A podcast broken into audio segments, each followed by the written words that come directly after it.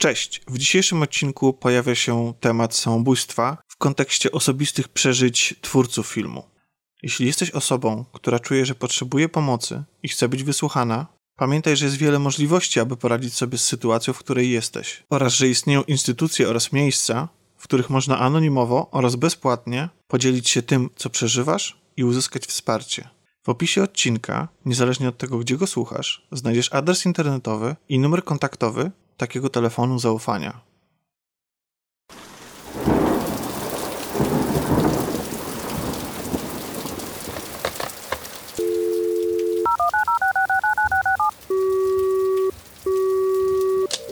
Tu podcast kulturalny Kolaudacja. W celu zapewnienia najlepszej jakości dyskusji o kulturze, wszystkie nasze rozmowy są nagrywane. Jeśli chcesz usłyszeć rozmowę z Grzegorzem Wojewodą, pozostań na linii. Uwaga, o filmie rozmawiamy w dwóch częściach. Pierwszej bezspoilerowej, czyli bez zdradzania istotnych szczegółów fabuły, oraz drugiej, po wyraźnie zaznaczonej przerwie, gdzie dyskutujemy swobodnie i szczegółowo o treści dzieła. Cześć Grzegorzu.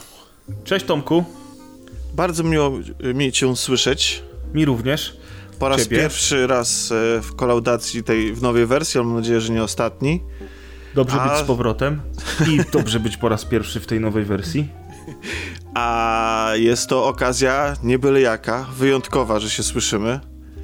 Ponieważ będziemy dzisiaj darli koty, spierali się, walczyli niczym e, Batman z Supermanem niemalże o y, no, wydarzenie filmowe tej wiosny, przynajmniej jeśli chodzi o popkulturę, e, czyli Justice League w wersji Snyder's Cut.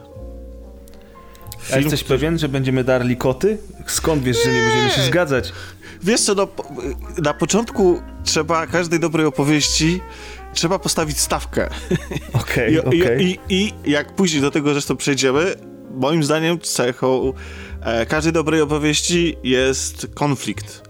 Czy to wewnętrzny bohatera, czy bohatera ze światem, z przyrodą i tak dalej, i tak dalej. Ale od, zostawmy na razie teorie filmowe, bo nie od filmu się wszystko zaczęło, a od komiksów, mm, które sprawną ręką, e, myślę, że może się ze mną tutaj zgodzić, przenosił e, do pewnego momentu pan e, Snyder.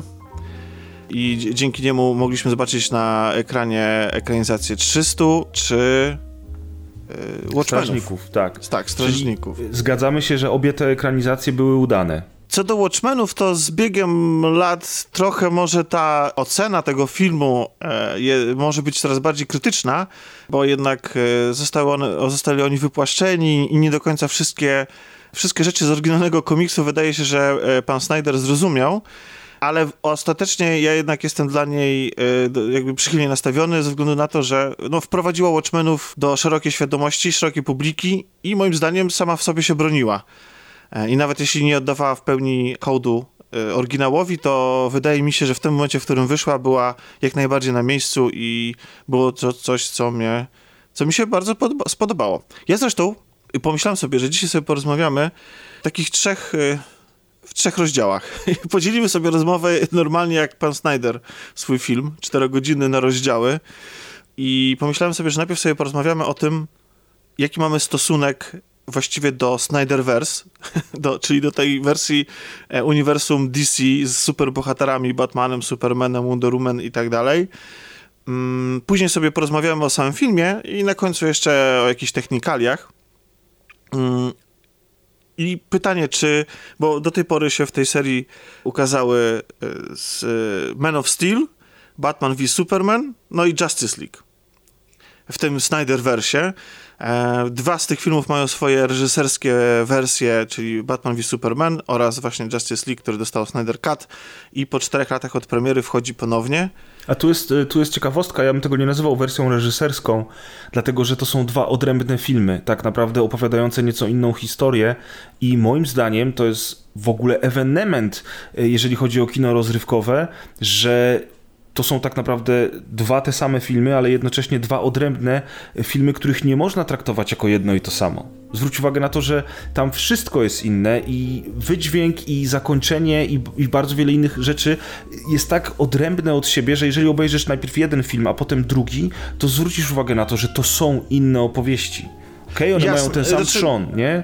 Znaczy, ale... zgodzę się, zgodzę się, że, znaczy, ale mm, no to jest po prostu wersja, wersja e, Zaka Snydera, który tak. nie mógł niestety dokończyć swojej, e, pierwotnie w 2017 roku nie mógł e, dokończyć swojej wizji, e, została mu ona, tu są jakieś różne plotki, domniemania, generalnie różne wersje mówią, że on odszedł z produkcji ze względu na tragedię rodzinną, czyli samobójczą śmierć e, swojej córki. Której na... zresztą wersja e, Snyder Cut jest dedykowana. Tak, tak. E, i, ale też e, inna wersja mówi o tym, że, no, że ta wersja i tak się tak bardzo nie spodobała Warnerowi, że i tak e, chciał ją zmienić i Snyder e, miał być od niej odsunięty już wcześniej, ale to w ogóle nie ma żadnego znaczenia. Fakty są takie, że Snyder nie dokończył tego filmu, za to został on przekazany, został on przekazany w ręce Josha Widona, który za 100 milionów dolarów zrobił dokrętki, wyrzucił masę materiału Snydera, zupełnie zmienił ton, ale to sobie o tym jeszcze pogadamy, o tych różnicach. Tak, tak, ale e... właśnie to jest, to jest ten moment, kiedy tutaj chciałem porównać te dwa filmy które różnią się między sobą właśnie tym wszystkim, co ty powiedziałeś, e, a na przykład Batman vs. Superman e, w wersji kinowej oraz w wersji Extended Cut, bo wersja Extended Cut nie zmienia kompletnie oblicza filmu, ma natomiast 30 minut dodatkowych materiałów, które zostały z tych czy innych względów wycięte z wersji kinowej,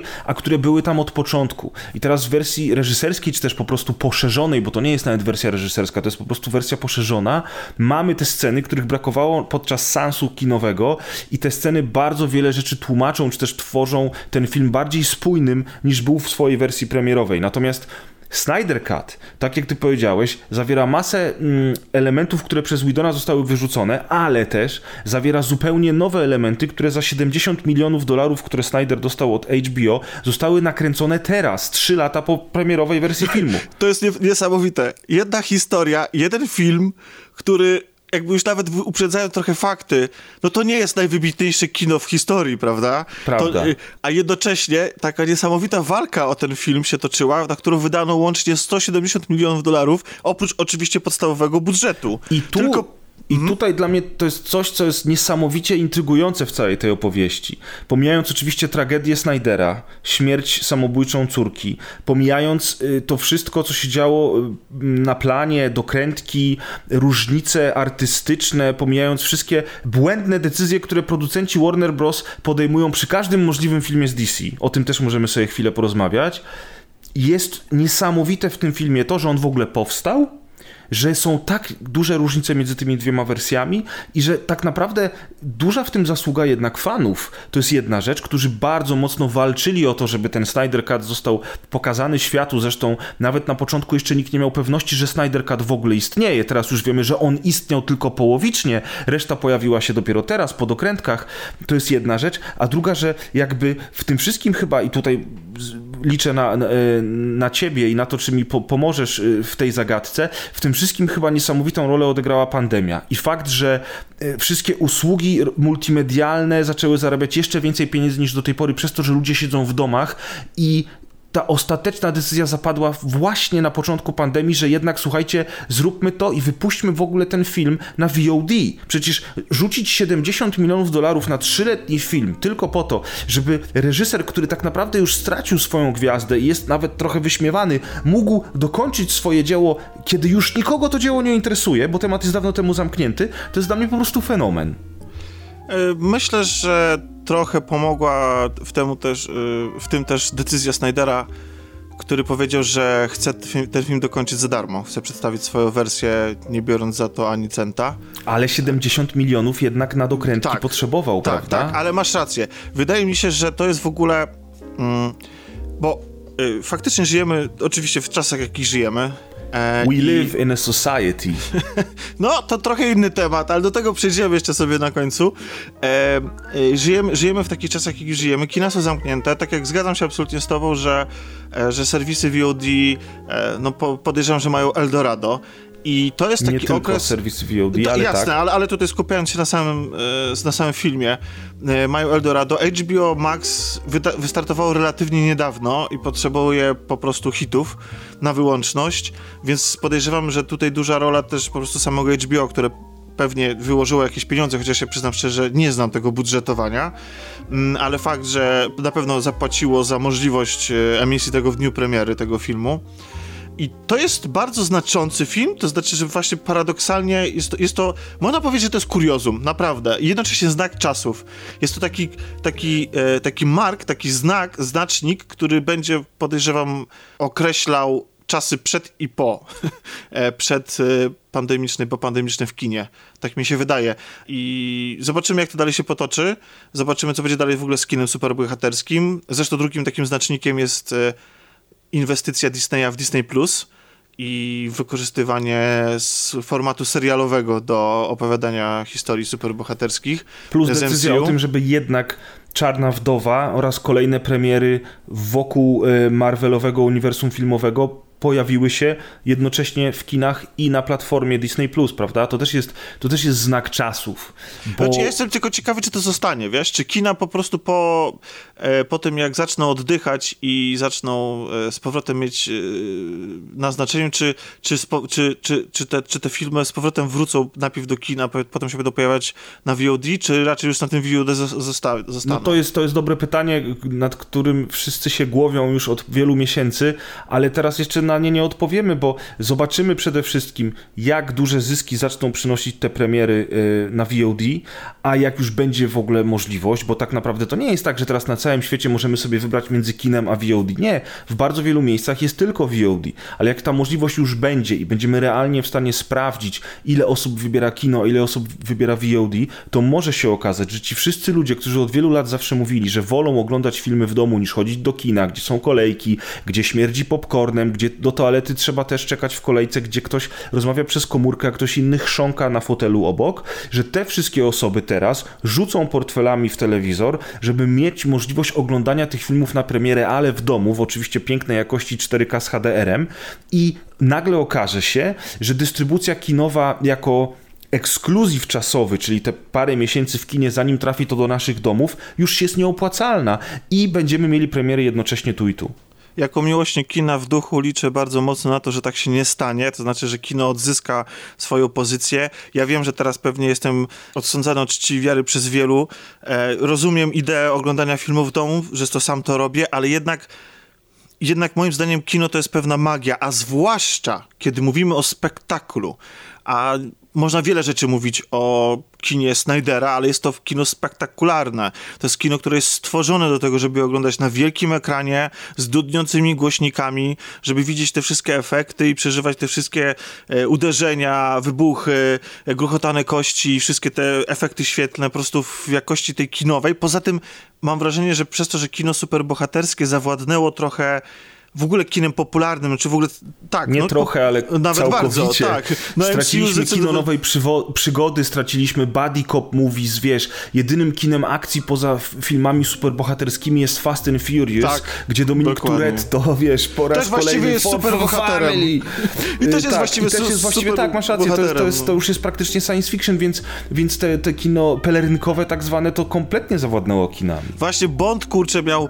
tutaj, miał być na, ostatnio nadzieją takiego E, klasycznego kina, ale no niestety znowu jest przesuwany z miesiąca na miesiąc jego premiera. Ja się dziwię, e... bo w tej chwili naprawdę oni na tych filmach nie zarobią w kinach jeszcze przez długi czas. Tylko jeszcze chciałem powiedzieć jedną rzecz. Ja się z tobą zgadzam absolutnie, że kino jest magiczne. Ja będę wracał do kina, jak tylko będzie taka możliwość. Ja też kocham kino i oglądanie filmów e, w ciemnej sali na dużym ekranie to jest, to jest coś niesamowitego. Natomiast ja tylko mówię o tym, że, że dobrze, że będzie wybór, jeżeli ten wybór zostanie i po prostu część ludzi dzięki temu będzie mogła wybrać sobie mm, oglądanie domowe i być może to też zmieni format kin. Może kina nie będą już takimi ogromnymi multiplexami, może zamiast 10 sal będziemy mieli 5 sal, może zamiast tam 300 osób na sali będzie 150 i tak naprawdę ja bym się nie obraził. Raz, że i bilety wtedy mogą być tańsze, utrzymanie tych obiektów będzie tańsze, etc. Wiesz, a dla mnie jako dla odbiorcy y, bardziej kameralne kino jest super. Ja na przykład y, do niedawna mieszkałem w Gdyni i tam jest to kino takie, które jest wykorzystywane podczas gdyńskich festiwali filmowych. Nie pamiętam jak to kino się nazywa, ono jest, ono jest w centrum Gdyni, bardzo blisko plaży i tam przez lata chodziłem na filmy, gdzie, gdzie bilet wcale nie był jakoś dużo tańszy od bileta, biletu w takim multiplexie, natomiast to były ma, małe salki, do których wchodziło się z kawą, oczywiście ekrany też były dużo mniejsze, ale to nie grało roli tak naprawdę, bo nadal to doświadczenie kinowe było takie jak trzeba. Ja o wiele bardziej wolałem tego typu doświadczenie niż wiesz, niż premierę Avengersów z 300 innymi osobami, które żują ten popcorn, no. rozlewają, wiesz, sos z naczosów i odbierają komórki w kinie. Wiesz o co mi chodzi, nie? Ro rozumiem, jak najbardziej, aczkolwiek ja jestem z kolei w tej innej grupie, to znaczy wybierając się na film Jarmusza, czy, czy jakiś, czy chętnie odwiedzam kina studyjne, czy kocham kino festiwalowe, chociaż ono akurat też jest, bywa tłoczne, ale takie rzeczy jak Avengersi to jest dla mnie też przeżycie masowe. To jest jak koncert. Na koncercie nie chcesz stać w, w pięć osób e, pod sceną, tylko chcesz być w tym tłumie. Chcesz razem ze wszystkimi przeżywać, zapalać zapalniczki, e, e, drzeć się, kiedy trzeba, e, odkrzykiwać artyście. Chcesz czuć tą magię sceny i przede wszystkim takiego, takiej wspólnoty przeżywania. I dla mnie fakt, jak się chodziło na premiery, czy nawet prapremiery gdzieś na te wszystkie ostatnie wielkie, w ogóle, nawet i na Władcy Pierścieni, o którym zresztą mieliśmy okazję rozmawiać w dokładce, Mm-hmm. Czy, y, czy, czy te wszystkie takie blockbusterowe filmy, to dla mnie to było zawsze przeżycie pokoleniowe ja go nie chcę przeżywać w spokoju. Ja go sobie, ja mogę do, do tego kina wrócić sobie u siebie w domu, e, po to, czy nawet wybierając się do gry na jakiś mniej oblegany seans, ale w momencie, w którym idę pierwszy raz, to chcę być jednym z wielu. Ale żeśmy, bo Grzegorz nam się po prostu za dobrze rozmawia. Jak zawsze, tak, tak, tak. tak. Odbiegamy od tematu. Totalnie, po prostu 1500 y, zrobiliśmy fikołków, żeby tylko nie skupić się na akcji, trochę jak sam Snyder we... Okej, okay, dobre. Słuchaj, to co, to Ale zaczynamy co, od podziału. Pierwszy akt tak? Wiesz co, właśnie nie, ja chciałem raczej e, na początku tylko poznać w ogóle twój stosunek do, e, do, do jego poprzednich dzieł, znaczy w sensie do tych związanych z DC. Ja wiem, że Watchmen to też DC, ale to wiadomo, chodzi o, o, o Man of Steel. To mhm. ja, ja, ja jednak zrobię trochę szerzej ten temat i powiem bardzo w dużym skrócie w ogóle o Snyderze. To znaczy 300 uwielbiam, Watchmenów bardzo lubię, komiks rzeczywiście był lepszy, tutaj nie ma w ogóle dwóch zdań, natomiast uważam, że to jest bardzo dobra adaptacja komiksu.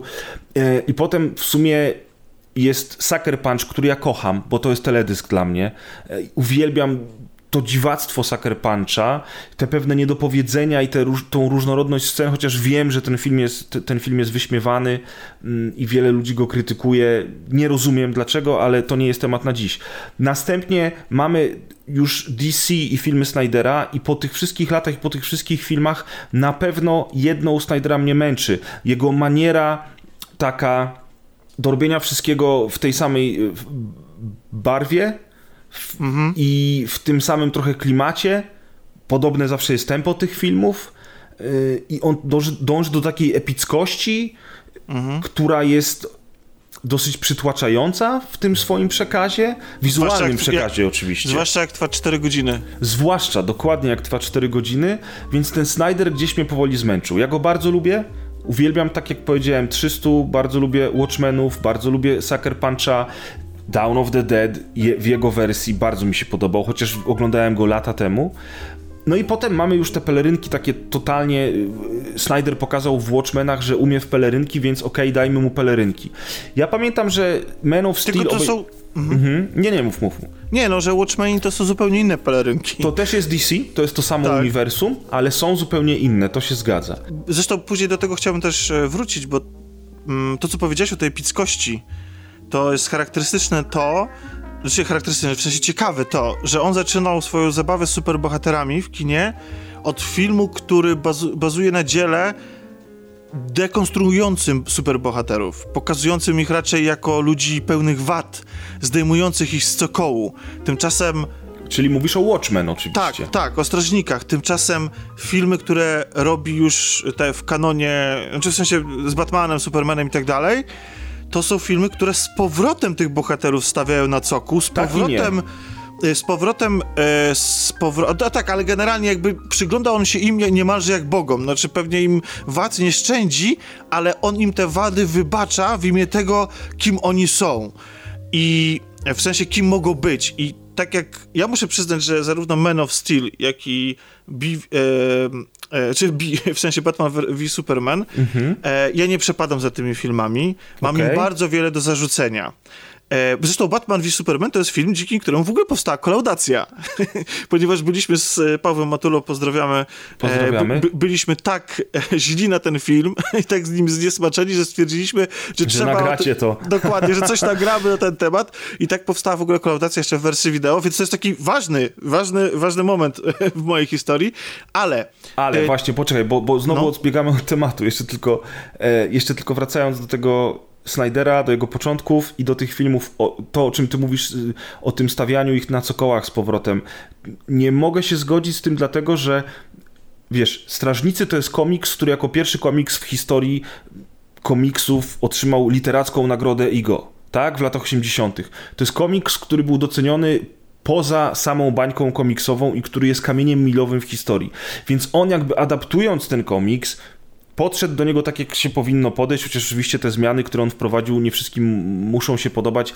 Mi się niekoniecznie podobały, chociaż cały film sobie cenię. Natomiast potem robimy film o Supermanie. No wiesz, on nie musi być ambitny. On nie musi znowu analizować tych bohaterów w taki sam sposób, w jaki analizował ich w Strażnikach, a jednocześnie on i tak to robi po trochu. Więc ja, ja nie do końca się z tym zgadzam, że on teraz patrzy na nich jak, na bogów i chce ich, e, wiesz, stawiać na piedestałach.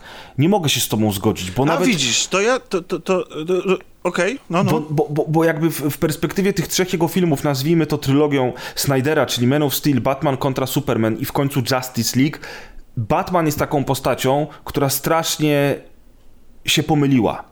I on dopiero w Justice League próbuje te swoje winy odkupić. To on doprowadził do śmierci Supermana, to on jakby tą, wiesz, swoją pychą spowodował, że, się chłopacy nie dogadali, chociaż Superman oczywiście też Oni miał w tym obydwaj, udział, no dokładnie, właśnie. on też miał w tym udział, ale tam jest, widzisz, potem jest ten, jest ten Aquaman, który który troszeczkę tak próbuje być z boku, czyli taki klasyczny trop superbohatera, który próbuje unikać wszystkiego, a ostatecznie i tak tam dołącza. I w sumie tylko tak naprawdę Diana jest taką postacią, która jest I typową... No, czy Cyborg też jest takim typowym superbohaterem, który jest, bo jest i go nie analizujemy? Znaczy, nie, nie, się, że- nie, nie, nie, chodzi mi o to, że on tam, bo, bo ci wszyscy bohaterowie, to, to, ty, to już do tej pory wymieniłeś, przed Dianą, to znaczy to, to są goście, którzy nie są idealni. I tu się z tobą zgadzam. Faktycznie to nie jest tak, że on e, ich, ich wybiela, czy czyni ich nieskazitelnymi, ale tak jak w Watchmenach to było, to było jakby odwrócone spojrzenie, to znaczy oni są super bohaterami, ale co z tego, że robią super rzeczy, jak są, bywają gnidami, ludźmi bez honoru, albo takimi, którzy st- stwarzają, albo obojętnymi, albo takimi, którzy stwarzają zagrożenie dla świata. Tak, i to jest to, co potem też zagłębia komiks Boys oraz serial od Amazonu Boys, chłopaki. Oni bardzo mocno ściągają tak naprawdę motyw przewodni właśnie ze Strażników. A tymczasem w jego trylogii y, DC jest odwrotnie, to znaczy widzimy ich wady, to nie są idealni ludzie, popełniają błędy, ale ostatecznie one są jakby wybaczane im w imię tego, że to oni są tymi obrońcami ludzkości. Tak jakbyśmy ja, ja, gdybym, znaczy, ja oczywiście nie przypisuję mu takich e, intencji, ale dzisiaj, nawet w pandemii, czy w ogóle w takich czasach, w których żyjemy, gdzie świat się trzęsie i z niepewnością spoglądamy w, przyszno, przyszłość, można nawet posądzić, że można zinterpretować e, Justice League jako taką próbę wzniecenia jakiejś iskierki nadziei, że ci superbohaterowie, że nie wszyscy, że my nie jesteśmy idealni, że nie ma idealnych ludzi, że wszyscy popełniają błędy, ale może warto im wybaczyć te błędy w imię tego, co robią dobrze. Ale to jest oczywiście, to jest moja nadinterpretacja, absolutnie Snydera nie posądzam o taką myśl przewodnią, e, więc o to mi tylko chodziło, że faktycznie to nie jest tak, że on ich wybiela i pozbawia wad, ale jednocześnie mam wrażenie, że portretuje ich e, i stawia z powrotem na tych cokołach mimo tych wad. Okej. Em, E, natomiast, natomiast jeszcze chciałem powiedzieć, e, jakby o moim, bo ja powiedziałem, że nie przepadam za tymi dwoma filmami. No właśnie, pierwszymi. to powiedz, ja potem też ci powiem Jasne. o nich, bo też chciałem jakby się okay. z tobą podzielić tym, co ja myślę. Jasne, jasne, oczywiście. Znaczy, no, to, no, to głupio zabrzmiało. Chodzi mi konkretnie o te dwa filmy, bo to też jest ciekawe, co ja zauważyłem na ich temat, ale, okay. ale oczywiście... To są, to są dwa filmy, które nie są pisane przez niego. Mhm. On tam przy, Bat, przy Batmanie już baczał palca, ale generalnie Man of Steel tam nawet miał swoje udział Nolan.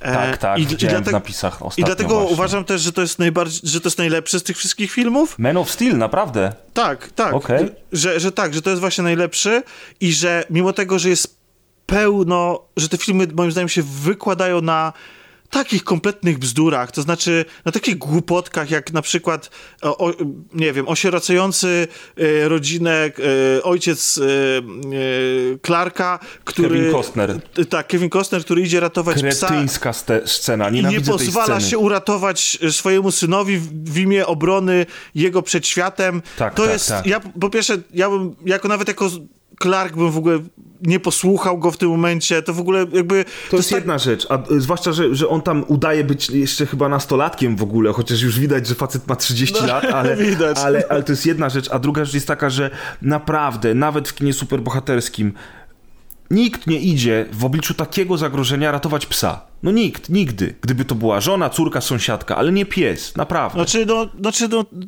nie wiem, on to może myślał, wiesz, oglądałem nawet dzisiaj tę scenę, że on może myślał, że tam, no to nie wybrzmiało, to bardzo źle wybrzmiało i jest pełno takich głupotek, jak na przykład to, że Superman się wścieka, że Clark, czy Superman się wścieka na Batmana w Batman wie Superman, że Batman piętnuje ludzi swoim znakiem, przez co oni obrywają albo nawet są zabijani w to więzieniu. To w ogóle już jest głupie, bo ja nawet nie rozumiem po dwóch, nie, po trzech trzech sansach Batman kontra Superman, ja dalej nie rozumiem, dlaczego to, że Batman ich piętnował, powodowało, powodowało że oni byli w tym więzieniu zabijani.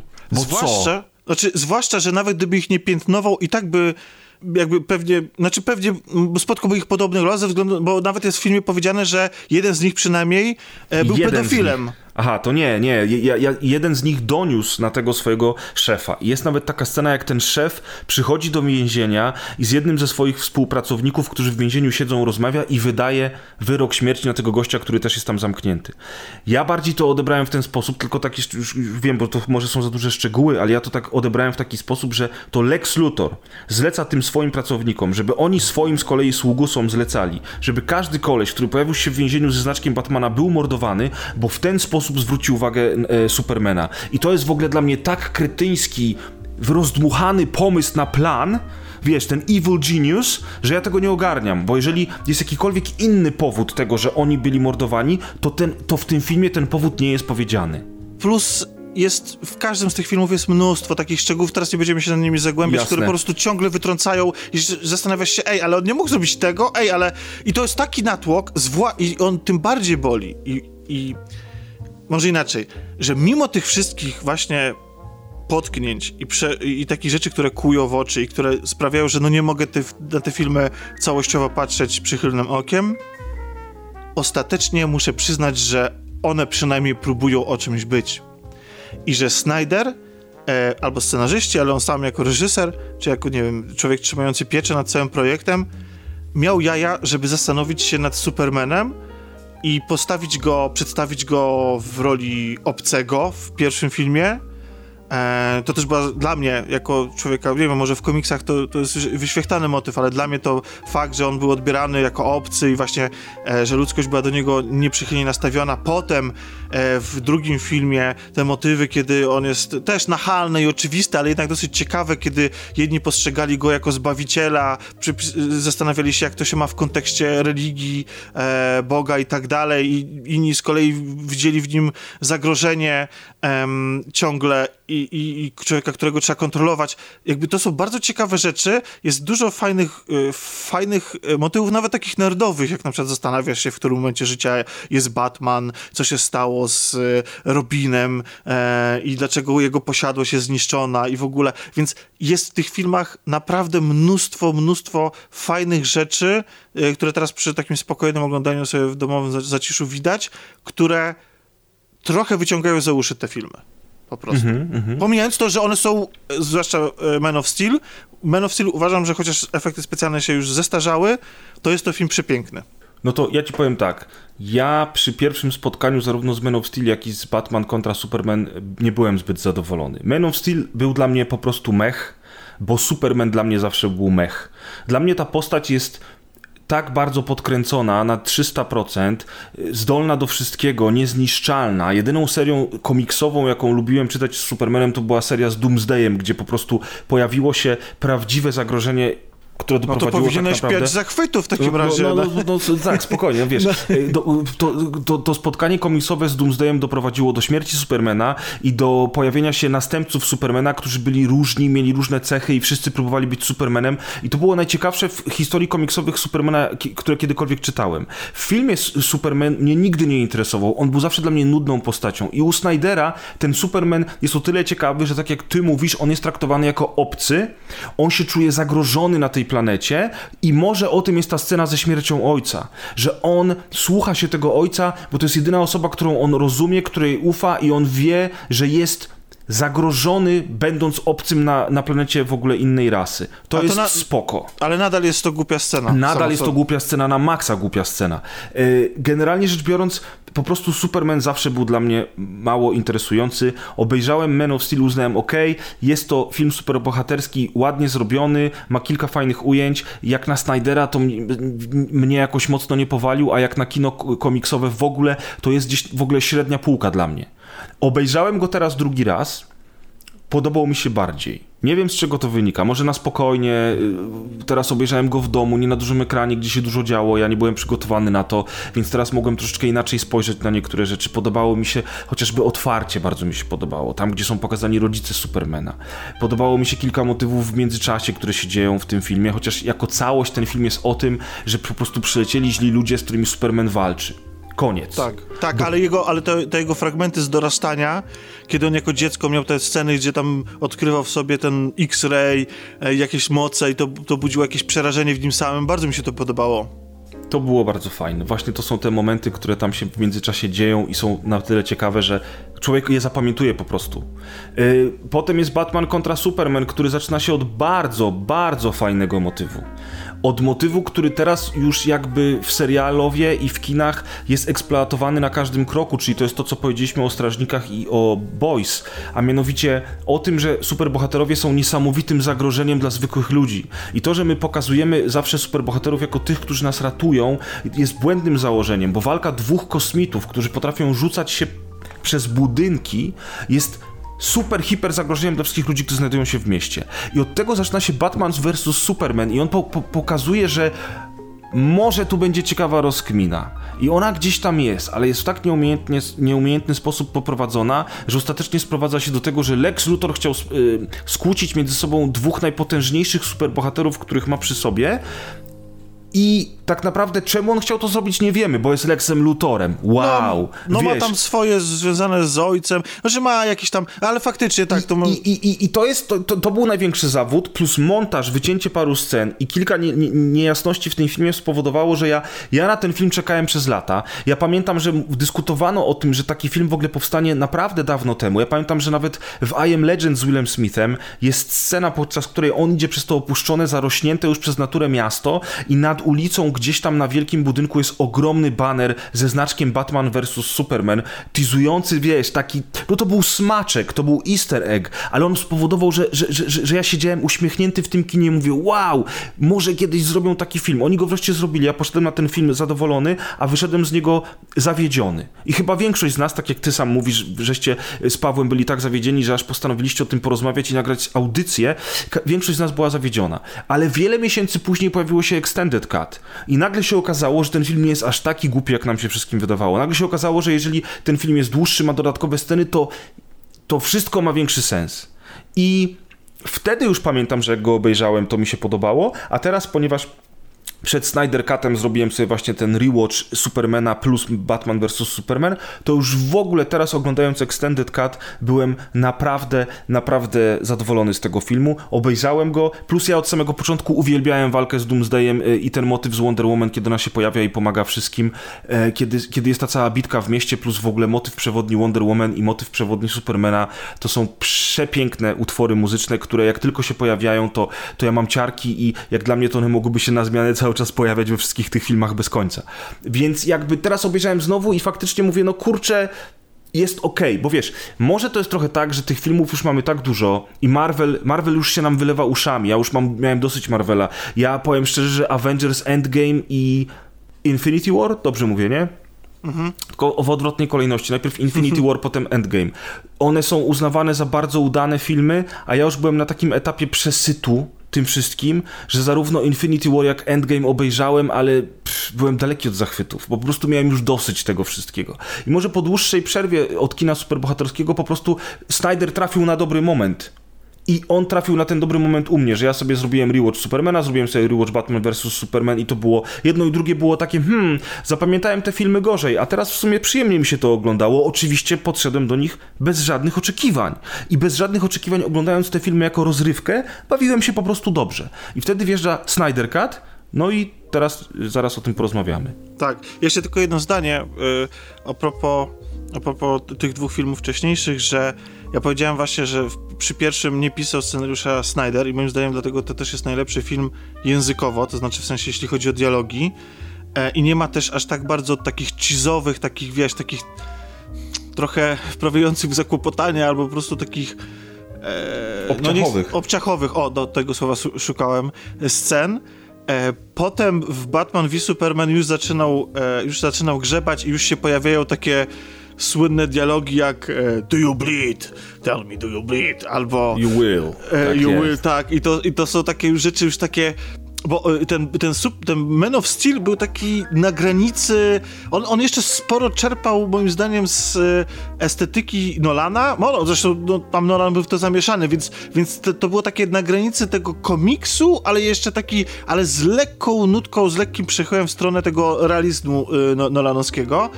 E, podczas gdy już Batman v Superman, e, zwłaszcza w tych końcowych e, sekwencjach, gdzie już mamy bitwę z Doomsdayem i, i tego, i wszyscy, mam wrażenie, że po prostu, że, że to, co, że to, co jest takie na maksa przerysowane i na maksa komiksowe, to jest właśnie to, to czego się tykał Snyder, mam takie poczucie. Mhm. A przy Justice League, przy Justice League już właściwie tam podejrzewam, że, że, że no, to jego autorski projekt bardzo, zresztą nazywa się Snyder's Cut, jest to, jest, jakby całkowicie już odrzucamy niemalże wszystkie takie naturalne dialogi, czy naturalne sceny i mam wrażenie, że oglądamy po prostu już te czterogodzinny festiwal s, e, Snyderady, można tak powiedzieć. Zaraz sobie powiem, co to znaczy. E, jeszcze tylko jedno zdanie cię zapytam, jedno pytanie, e, bo rozumiem, bo, że ta oryginalna Justice League też ci się nie spodobała. Oryginalna Justice League była tragiczna. Znaczy ta wersja kinowa, Widona. Tak, tak, ta wersja kinowa Widona była tragiczna. Jest to była... jeden z najgorszych filmów, jaki widziałem w życiu. Była, była pocięta do, do, do, granic możliwości, była obciachowa momentami i miała fatalne zakończenie. Zakończenie, które tak bardzo nie trzymało się kupy, w ogóle ta lokacja, ona oczywiście tutaj u Snydera też jest, ale u Snydera ona jest przynajmniej wytłumaczona, ona ma sens.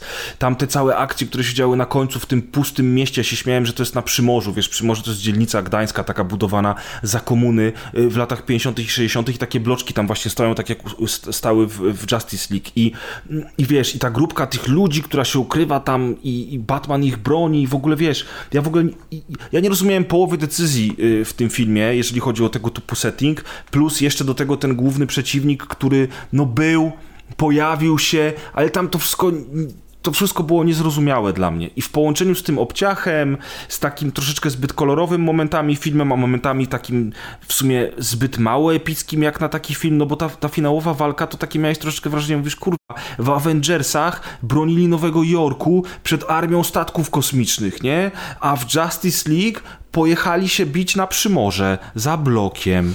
Wiesz co chodzi? I tak, było... i też mm, no, Stephen Wolf nie robił takiego wrażenia. Nie robił. Ale wiesz co, bo teraz sobie uświadomiłem, że przecież mogą nas słuchać ludzie, którzy nie widzieli Snyder's Cut i się zastanawiają, czy, czy mogą, czy, czy, czy chcieliby zobaczyć, więc e, może powiedzmy jedno zdanie, to jest ewidentnie na pewno dużo lepszy film niż e, Justice League z 2017 roku. Tak, jest dużo lepszym filmem i zrobił mi na tyle dobrze przez bardzo wiele takich smaczków, małych zmian, małych uśmiechów puszczonych do widza, że ja po obejrzeniu tego filmu, a powiem od razu, że obejrzałem go na jedno posiedzenie, oczywiście z przerwą na zrobienie herbatki i rozprostowanie nóg, natomiast generalnie 4 godziny tego filmu obejrzałem przez jeden bardzo długi wieczór to ja po tym filmie teraz jestem totalnie wkręcony znowu w ten świat, mam ochotę oglądać filmy animowane z DC, mam ochotę zagrać w grę z Batmanem, może wrócę do Watermana, ja, ja cały czas tak nazywam ten film Waterman, bo ten film mi się straszliwie nie podobał.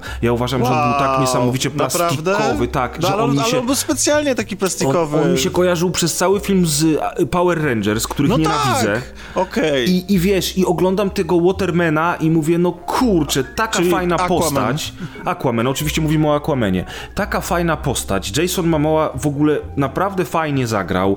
Bardzo mi się spodobała ta postać w Justice League i nagle mimo tego, że Justice League mi się nie podobał, tak? Ten, ten tamten premierowy Jossa Widona i nagle w tym wszystkim y, dostajemy takie Power Rangers w tym DC. To też może jest kwestia tego, że te poprzednie filmy były takie trochę mroczne, wiesz, trochę minimalnie starały się być poważne. To niestety jest cały czas spuścizna Nolana. Ja bardzo winię Nolana za to, że mimo tego już bardzo lubię jego trylogię, czy wręcz uwielbiam i szanuję, to to, że ona odniosła taki spektakularny sukces, spowodowało, że wszyscy przez kolejne 10 lat robili, robili filmy na modłę Nolana.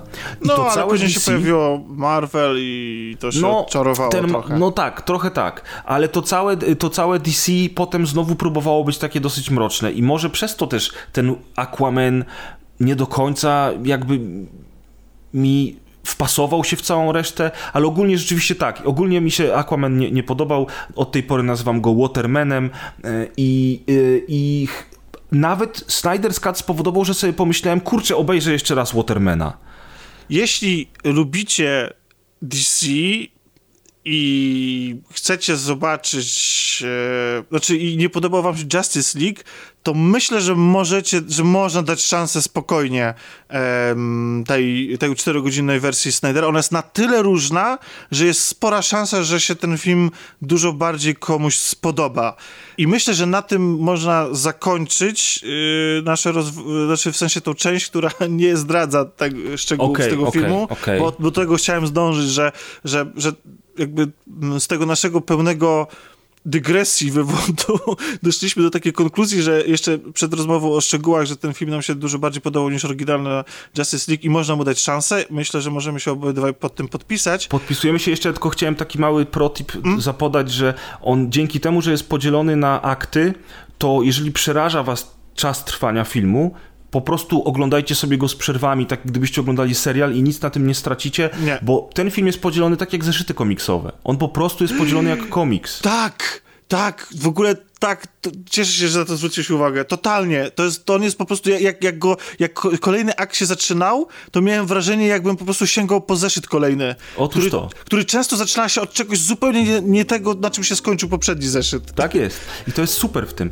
Także tak, y, i jeszcze i drugi protip, jeżeli mogę, Tomku. Jasne. Drugi protip jest taki, że jeżeli nie chcecie oglądać całego DCU, bo na przykład są w nim takie wysrywy jak Suicide Squad i może nie, nie traćcie na to czasu, chyba że bardzo będziecie chcieli, to jeżeli chcecie sobie tak odświeżyć to, co tam się działo, to, to faktycznie Man of Steel i Batman vs. Superman, ale Extended Cut, tylko i wyłącznie, zaraz wam powiem, gdzie go znaleźć, mm, i wtedy dopiero Justice League Snydera, bo gdybyście chcieli oglądać wszystko, to musicie zacząć od pierwszej Wonder Woman, która się dzieje w, w trakcie II wojny światowej. Ale to nie ma znaczenia, bla, bla, bla. to nie ma znaczenia dla Justice League. W tak, to nie ma znaczenia dla Justice League, chociaż fajnie poznać Wonder Woman w tym filmie właśnie, bo ona w Batman vs. Superman się pojawia nagle i w sumie nie ma tego jej backgroundu, o którym właśnie mówi Wonder Woman, więc, więc w, sumie, w sumie ja bym zaproponował cztery filmy właśnie.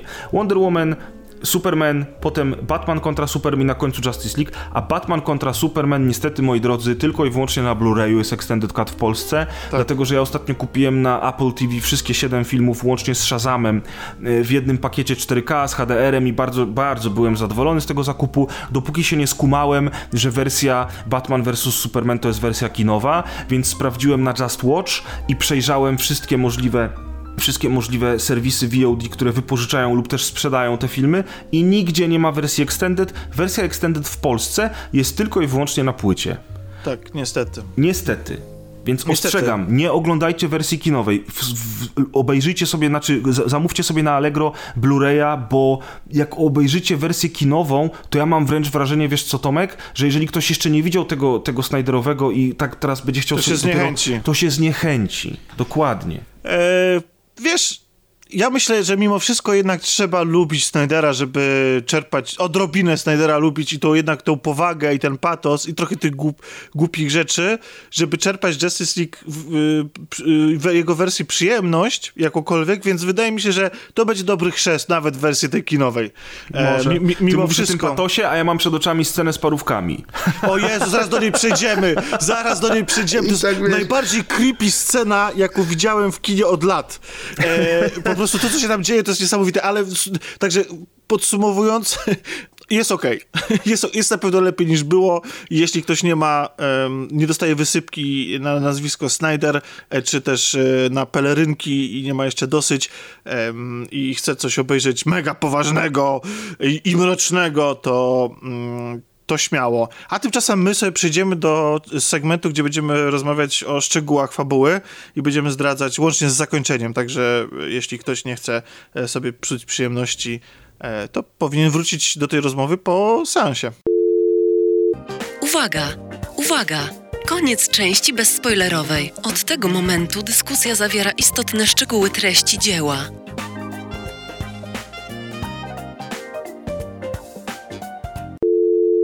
Więc no dobra, zacząłeś o, o, tych parówkach.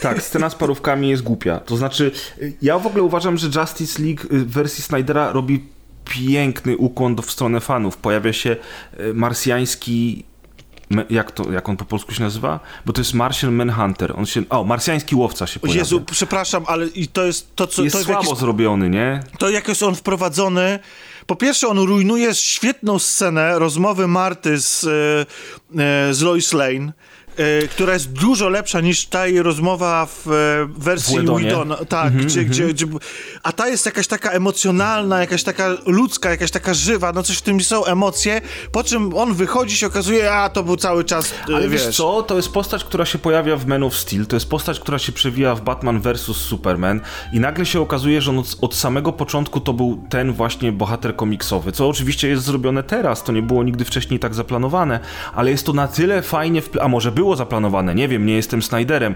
Natomiast to jest na tyle fajnie zaimplementowane w całości, że mi to nie przeszkadzało. Mi to nie przeszkadzało, bo on wykazuje troskę w stosunku do Lois, którą tak naprawdę wiemy, że zna, lubi i szanuje od trzech filmów. Może rzeczywiście, gdyby to była faktycznie mama Supermana, to miałoby to większy ładunek emocjonalny, gdyby ta scena się skończyła po prostu na tym, że ona wychodzi. To jest jedno, ale jakby największym problemem dla mnie tej postaci jest to, jak ona fatalnie wygląda w CGI, bo on wygląda okropnie. Ja wiem, że ta postać zawsze wygląda w ten sposób, ale jednak patrząc na resztę bohaterów w tym filmie i nawet na tego Steppenwolfa poprawionego, czy na Darkseida, który moim zdaniem wygląda super, to ten Martian Manhunter jednak jest taki dosyć mocno plastikowy. No, ale y, jakby Chodziło mi o to, że tak, że ta scena z parówkami, bo od, niej zaczęliśmy, to jest bardzo obciachowa scena, podczas której y, Barry Allen, a więc, a więc y, Flash. Flash. ratuje swoją przyszłą dziewczynę, swoją przyszłą miłość.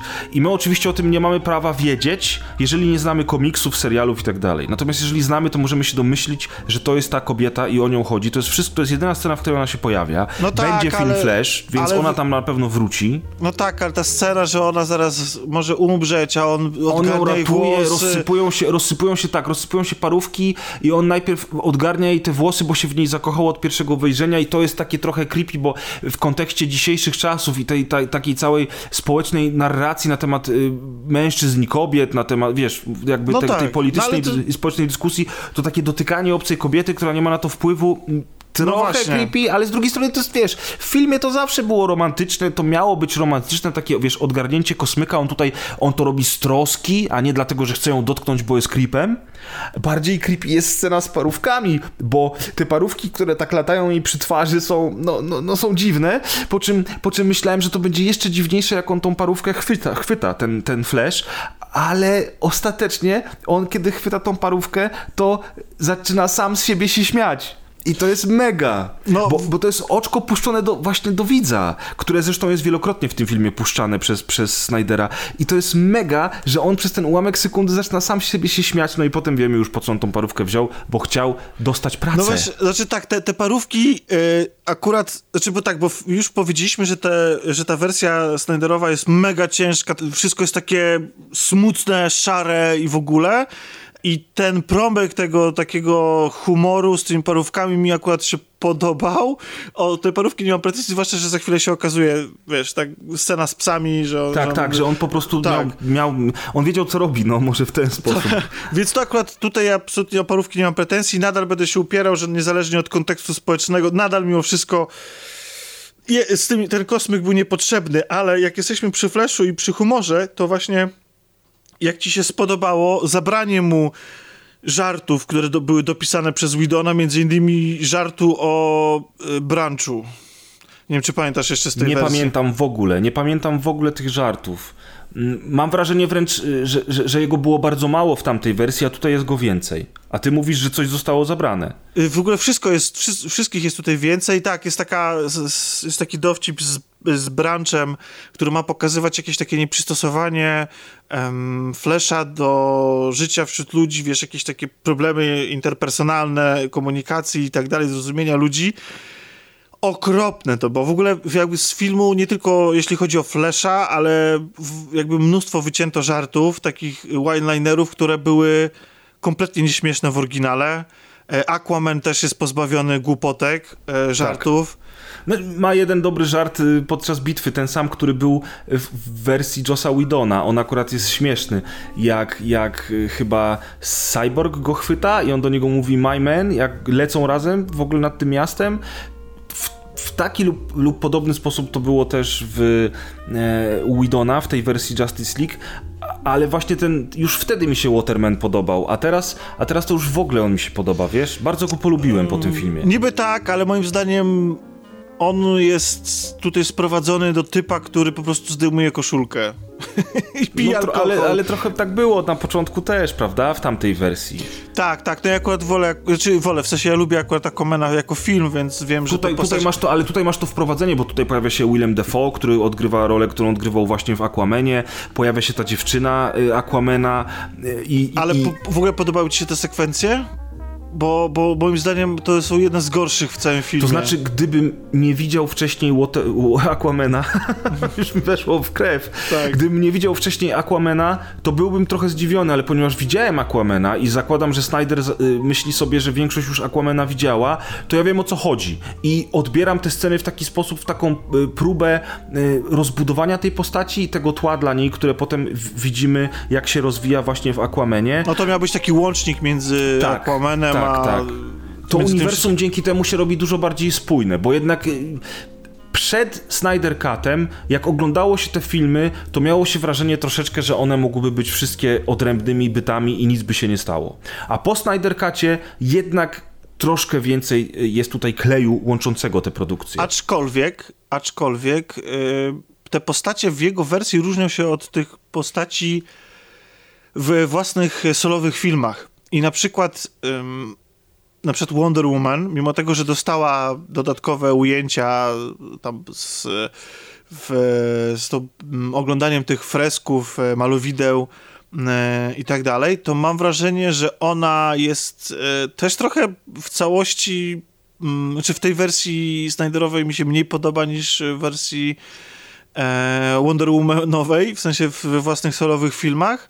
No jak ci się podoba w ogóle ta sekwencja napadu na bank? Bo o niej jest głośno ze względu na to, że e, no tam Diana się nie opierdziela, w sensie nie, nie hamuje. W ogóle ci superbohaterowie są bardzo brutalni i ona centralnie pozbawia życia i jest bardzo brutalna i e, czy, czy nie wiem, czy pamiętałeś tą sekwencję z e, poprzedniej wersji? Pamiętałem tą sekwencję z poprzedniej wersji, natomiast nie pamiętałem, czy, że ona była łagodniejsza w poprzedniej wersji. Ja pamiętam, że był ten napad na bank, tak naprawdę atak terrorystyczny i że ona ratuje te dzieci. Natomiast tutaj rzeczywiście ona jest dużo bardziej brutalna i w ogóle przez cały film wszyscy są dużo bardziej brutalni. Od razu przypomina mi się dyskusja na temat e, kinowego Batman vs. Superman, kiedy okazało się, że Batman zabijał, pamiętasz? Mhm. Tak, I teraz, oczywiście. I teraz ja pamiętam, że była strasznie duża dyskusja, między innymi Kowal z Fakesforge był bardzo niezadowolony, że Batman zabija, no bo jak to? Bo przecież Batman zabija. Ja już wtedy się nie zgadzałem z tym, a teraz jeszcze bardziej się z tym nie zgadzam, że to jest dla mnie problem, bo uważam, że to jest super, że oni są tacy brutalni. Zwłaszcza Batman, który na scenie już jest od 20 lat, bo wiemy, że ten Bruce Wayne, który, w którego wciela się Ben Affleck, 20 lat jest już Batmanem. On już jest trochę zmęczony, trochę podsiwiały, trochę grubszy tu i tam. No i nadal cały czas mamy w domniemaniu, że stracił, że jest w bardzo trudnej sytuacji psychicznej. Tak, stracił cały, cały Wayne Manor, stracił e, Robina, którego zabił Joker. Tutaj warto nadmienić, że te wszystkie uś- układy ukłony, które robi Snyder, to są bezpośrednie rzeczy z komiksów. Między innymi, chociaż tak naprawdę to Wayne Manor zniszczone jest z filmów Nolana. I przez moment można było się nawet zastanawiać, czy to nie jest kontynuacja tego samego uniwersum. Natomiast śmierć Jokera, którego zamordował, y, tfu, śmierć Robina, którego zamordował Joker, która odbiła się strasznie na Batmanie, który ma wyrzuty sumienia, powoduje, że on jest inną postacią, bo to z kolei bardzo mocno jest zaczerpnięte z powrotu Mrocznego Rycerza który jest jednym z najpopularniejszych, z najbardziej znanych i najbardziej cenionych komiksów o Batmanie w historii komiksów o Batmanie. I tutaj Snyder y, całymi garściami z tego czerpie, więc ten Batman jest inny niż inne Batmany. Ale po pierwsze. Ja chciałem e, tylko przypomnieć, jest, no, że Batman Bartonowski też zabijał. Też zabijał. I w ogóle właśnie ja, mi się podoba to, że każde to uniwersum Batmanowskie jest inne. Najpierw mieliśmy Bartona, potem mieliśmy Schumachera, którego przemilczymy. Potem był eee, Nolan. Do tego, do tego chętnie bym sobie wrócił z tobą kiedyś, wiesz? Możemy dlatego, zrobić że, taką dlatego, dyskusję przy, przy no, okazji inne, innej kolaudacji, bardzo chętnie. Bo, bo, teraz taka troszeczkę jest, coraz większą popularność zyskuje taka narracja i spojrzenie na te filmy, że one były niezrozumiałe. Niezrozumiane. Mhm. Niezrozumiałe to pewnie też, ale niezrozumiane w sensie, e, że, że te Schumacherowskie, że Schumacher e, dał. po, no zresztą dobra, bo znowu dygresja, Jasne. wrócimy do tego. Wracając do tego tak. Batmana, który zabija. Chodzi o to, że mi się podoba to, że każdy ten Batman jest inny w filmach i to, że to jest zupełnie inny świat, zupełnie inne realia. Zobacz, że nawet Superman z Batmanem spotykają się w takim dziwnym momencie, bo Superman dopiero zaczyna swoją karierę, a Batman już tu był od 20 lat Batmanem. Tak. To jest zupełnie inna historia niż ta, którą znamy chociażby z komiksów. I na przykład ja rozumiem trochę Kowala, który był oburzony tym faktem, bo dla mnie ten Batman może trochę się kojarzyć z tym, czym, czym dla mnie jest Luke Skywalker w The Last Jedi. Wiesz, o co mi chodzi? rozumiem, rozumiem. Więc rozumiem, tro rozumiem trochę ale te to, pretensje fanów ale, Batmana. Ale Luke Skywalker też swoje wtedy przeżył w The Last Jedi. Rozumiesz już jego zgorzknienie, utratę wiary i tak dalej. Ja od no, początku rozumiałem, tylko chodziło o to, że to, wiesz, że to że była bajka. No to była bajka o rycerzach i księżniczkach, ale to oczywiście też jest temat na inną kolaudację, albo lepiej nie. Już nigdy więcej, wiesz. W każdym razie, w każdym razie ten zabijający Batman, ta brutalność i ty zacząłeś, zaczęliśmy od tego twojego pytania, czy ja zauważyłem tą Dianę, która w ten sposób się zachowuje. Mi się to podoba. Ja to mhm. kupuję w tej konwencji, nie? Okej, okay, a no dobra, a ten Batman w, y, w Snyder's Cut, jak już jesteśmy przy, przy, przy Batmanie, on tam właściwie oprócz jeżdżenia y, od, od, z miejsca na miejsce, to ostatecznie niewiele robi. No, ma, ma tą taką sekwencję, ostatecznie ratuje tego, yy, no, znaczy ostatecznie, ratuje przez chwilę e, Flesza w finale. A tak. tak. naprawdę to tam tak właściwie on wśród tych wszystkich wszystkich superbohaterów latających, pływających e, o supermocach, to się okazuje, że ta jego supermoc bycia bogatym już nie jest taka fajna. No, znaczy w ogóle oczywiście ta scena z byciem bogatym to jest przepiękna scena, ja ją kocham. Jak właśnie Flash pyta się, jaka jest twoja supermoc, a Batman w tym super Mercedesie, do którego wsiadają w tym pięknym płaszczu z krawatem pod szyją, mówi, jestem bogaty. To jest po prostu, to jest tak, to jest tak proste, że aż genialne, mm, ale wiesz co, mi się to właśnie znowu też podoba, że on jest właśnie nikim wśród nich. On jest gościem, który musi ich zmotywować, który chce naprawić swoje błędy, który udostępnia im wszystko, co może, czyli udostępnia im swoje pojazdy, swoją batiaskinię, wszystko, a jednocześnie jest mało przydatny. Wiesz, ja mam wręcz wrażenie, że ta, ta, ta scena na końcu, kiedy Batman chwyta za te karabiny wielkie stacjonarne i z nich mhm. strzela, to jest zrobiona na siłę i ona mi się w ogóle tak. nie podoba, tylko po to, żeby Batman miał co robić. A mi się właśnie podoba, że on nie ma co robić tam, bo on jest tym spoiwem, który wszystkich klei, ale tak naprawdę jak przychodzi do fizyczności, to Batman co najwyżej może rzucać hajsem, bo oni tam walczą z kosmitami z innego wymiaru, wiesz. I i to jest właśnie mega. Mi się to strasznie podoba. W ogóle też mi się podoba to, że w tych filmach jest więcej Bruce'a Wayne'a niż Batmana. Nie? Tak. Znaczy, no, podejrzewam, że to też kwestia y, kontraktu pewnie i że, że musimy po prostu oglądać. Y, oglądać y, Bena Afflecka. Zresztą on ma to do, dokręconą scenę. Na końcu, nie? Tak, tak. Z tą Widać, właśnie, że schudł, co? No, wiesz, to są podejrzewam, że 3 lata? No, no więcej, bo przecież kręcili to wcześniej, więc ze cztery przynajmniej lata różnicy. No to jest tam już taki, jest taki, jak rozmawiam z tym Martian e, Hunterem, tak? Dobrze? Tak, tak, tak. E, no to tak, to... to jest taki wychudzony, nie? Ale to jest, to jest w ogóle ciekawa historia, znaczy ciekawa, no to nie jest plotek, tylko kolaudacja, ale, ale on miał duże problemy z alkoholem, jego była żona, Jennifer Garner, pomogła mu w tym, żeby on poszedł na odwyk, on z tego odwyku wrócił, związał się z tą Anną de Armas, z Blade Runner 2049, e, wrócił do ćwiczeń i tak dalej, i tak dalej. Teraz już podobno w ogóle z tą Anną Darmas nie jest, no ale takie życie o, gwiazd. Ja widzę, że to... ja wszystko teraz wiem, wiesz. Trzymasz rękę na pulsie. I, I chłopak po prostu, ja się bardzo cieszę, wiesz, że on wyszedł na prostą z powrotem, bo on zawsze miał problemy z narkotykami, z alkoholem i on był taki przybity, ale troszeczkę już taki przytyty również w tej roli Batmana, ale taki miał być, no bo to był już podstarzały Batman i potem jak te zdjęcia się skończyły, to widać było różne właśnie takie spudelka i nie tylko, nie oglądam, ale interesowałem się jego osobą faktycznie, bo, bo ja się po prostu przejąłem tym, że on jest w takiej sytuacji tej, ze swoim problemem alkoholowym i nie tylko. I potem tylko już słyszałem gdzieś, że on z tego wyszedł. Ja mówię, super, fajnie. I teraz widzę tą ostatnią scenę w Justice League Snydera i mówię, aha, faktycznie. Widać, że chłopak jest wychudzony wręcz w stosunku do tego, co widać we wszystkich innych scenach w filmie. Ja moim zdaniem Batman ma supermoc w, w filmach Snydera i to jest, tą supermocą jest spanie. Ponieważ, no bo, bo jak on, bo jak, bo jak, no bo jak, jak, jak Bruce Wayne zasypia, a zdarza mu się to dosyć często, to ma flashbacki z przyszłości, flash forwardy, czyli tak. wizje przyszłości. I to właśnie na podstawie tych wizji właściwie oparte jest yy, wiele, wiele wątków. Wątków, które nigdy nam nie będzie dane zobaczyć, ale... Może będzie, to się może, okaże myślisz, że, że będzie aż taka pre, pre, presja znowu fanów, że... Bo, bo teraz będzie, chciałbym, żeby parę słów, jak już jesteśmy przy Batmanie, ja wiem, że to nie jest chronologicznie, ale trudno, że to to, to o, tej, o, tej, o tym e, epilogu, który jest moim zdaniem. Ja tutaj się. Nie, ja tak jak z Marshall e, Hunterem się nie zgodzę. Uważam, że to jest w ogóle. Że trochę to za, e, zahacza o bezczelność, to co zrobił Snyder. Taką, a, taką e, wiesz, zamiast dos, jakby wykorzystać szansę do domknięcia i opowiedzenia tej historii w całości, to właściwie to, co on nam robi w ostatnich minutach, to zarzuca po prostu przynętę i rozpoczyna mnóstwo, ale to mnóstwo nowych wątków, które nigdy, przynajmniej na chwilę obecną, nie będziemy mieli e, szans zobaczyć. To znaczy, to nie są nowe wątki. On te wątki zaczyna już w Batman kontra Superman. Tak. I cała ta wizja świata po apokalipsie jest świetna, bo ona bardzo mocno czerpie z, z serii gier Injustice, w których to Superman po śmierci Lois Lane staje się zły zaczyna być tym, czego właśnie obawiamy się w Man of Steel, czego ludzkość się obawia w Man of Steel, czego Batman obawia się w Batman kontra Superman. To znaczy Superman ze całą swoją mocą jest zły a, a, i staje się automatycznie największym zagrożeniem dla ludzi, jakie istnieje.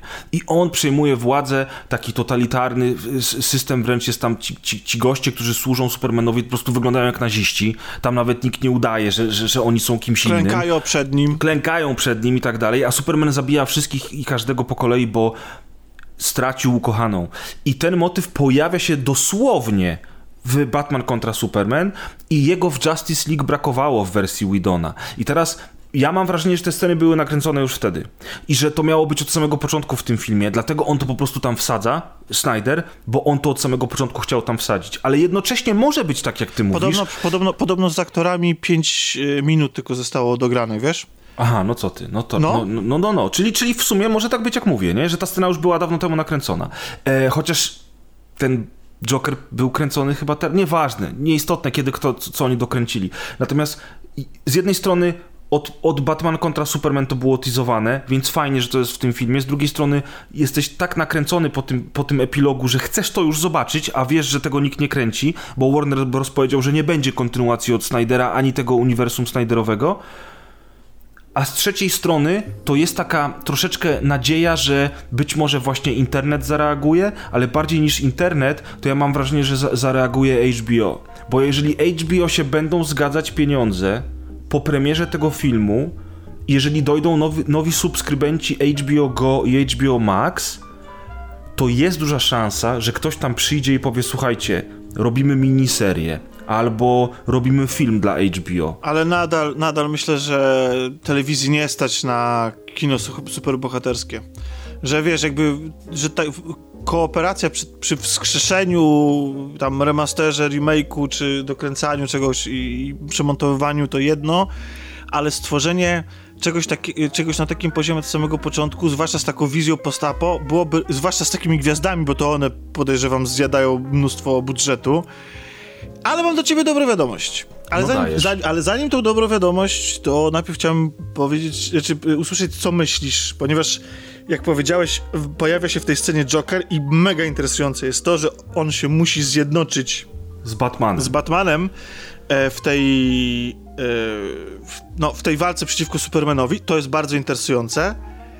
A jak ci się podobał powrót Jareda Leto? Tutaj zdradzę, że to jest taki twój crush.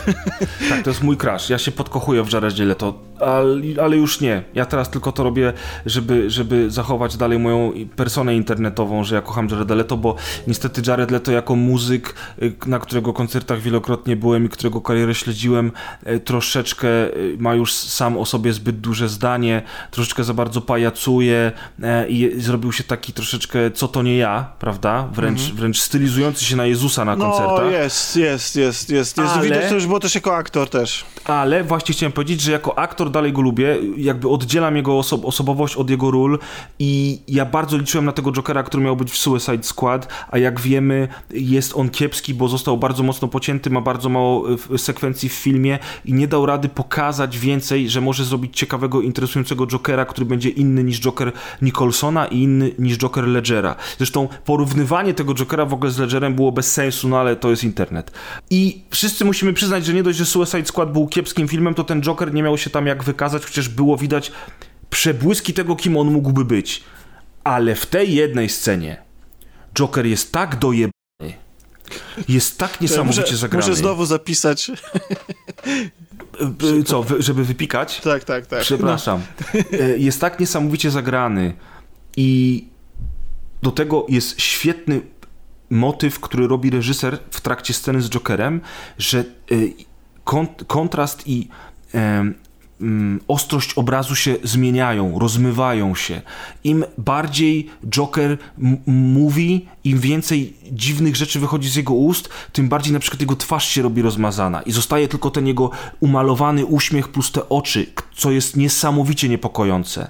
On jest, on jest taki, wiesz, on nie jest wybitny, nie, nie, nie, nie, nie, nie, nie, ale on, ale on ma coś w sobie takiego, że masz ochotę obejrzeć teraz więcej tej, tej, tego uniwersum, które właśnie nam zatizowano. Masz ochotę zobaczyć, jak będzie wyglądała relacja Batmana z Jokerem podczas walki z Supermanem. Tym bardziej, że też mi się to strasznie podobało, że Batman w ogóle chyba po raz pierwszy w historii filmów o Batmanie w tej rozmowie z Jokerem, w której Joker próbuje go wyprowadzić z równowagi, ale to Batman wyprowadza z Jokera z równowagi. To jak jest zagrany ten fragment, kiedy, jo kiedy Joker już jest na granicy, ale mówi ha, prawie mnie miałeś, a ty po prostu zaczynasz się śmiać na kanapie, bo to jest tak dobre, po czym Batman przeklina mówiąc do Jokera o tym, że i tak cię kiedyś, i to teraz musisz znowu wypikać, i tak cię kiedyś kurwa zabije, tak? I to mówi Batman do Jokera, a nie Joker do Batmana. Więc cała ta cała ta dynamika, która między nimi jest w tej krótkiej scenie, jest moim zdaniem po prostu rewelacyjna.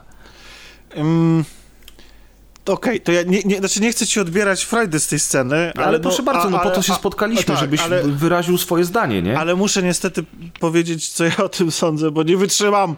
E, niestety uważam, że Jared Leto kompletnie To nie jest, nawet w tej krótkiej scenie nie, niestety mi się nie spodobał i w ogóle te, ta wrzucona na szybko taka też zajawka motywów, które są świetnie przecież przedstawione w komiksie Killing Joke, Zabójczy Uśmiech, tak? Zabójczy żart. żart. Przepraszam, Zabójczy Żart.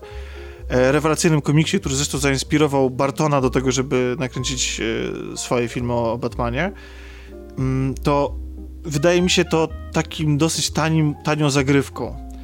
I generalnie ta scena, znaczy sama, znaczy ta, generalnie ten Joker mi niestety tam, no, no, bardzo bym chciał, bardzo bym chciał, bo ja akurat muszę przyznać, że styl taki e, trochę przaśny, trochę kolorowy, taki blink-blink, e, mm, metallic car i w ogóle takie noszenie się na takiego e, tak trochę obciachowo, e, mhm. kolorowo e, Suicide Squad, mi się akurat ten styl podobał i chciałbym zobaczyć tego Jokera w pełnej krasie ale niestety no Jared Leto niestety no nie, nie ja niestety jako jeśli chodzi o aktorze, ja wiem, że on ma sukcesy zawodowe, ale w tych filmach, które ja bym sobie najbardziej cenił, w sensie kiedy on, gdzie on występuje, czyli na przykład Blade Runner 2049, no tam niestety no to jest moim zdaniem, on wtedy jest jednym ze słabszych elementów. Ale mam dla ciebie pocieszenie, chociaż zanim pocieszenie to jeszcze... No bo właśnie, bo ja jakąś niespodziankę tak, miałeś tak, dla mnie. Mia miałem dla ciebie niespodziankę, chociaż nie wiem, czy będziesz się tak cieszył. ale, ale może, może cię przekonam.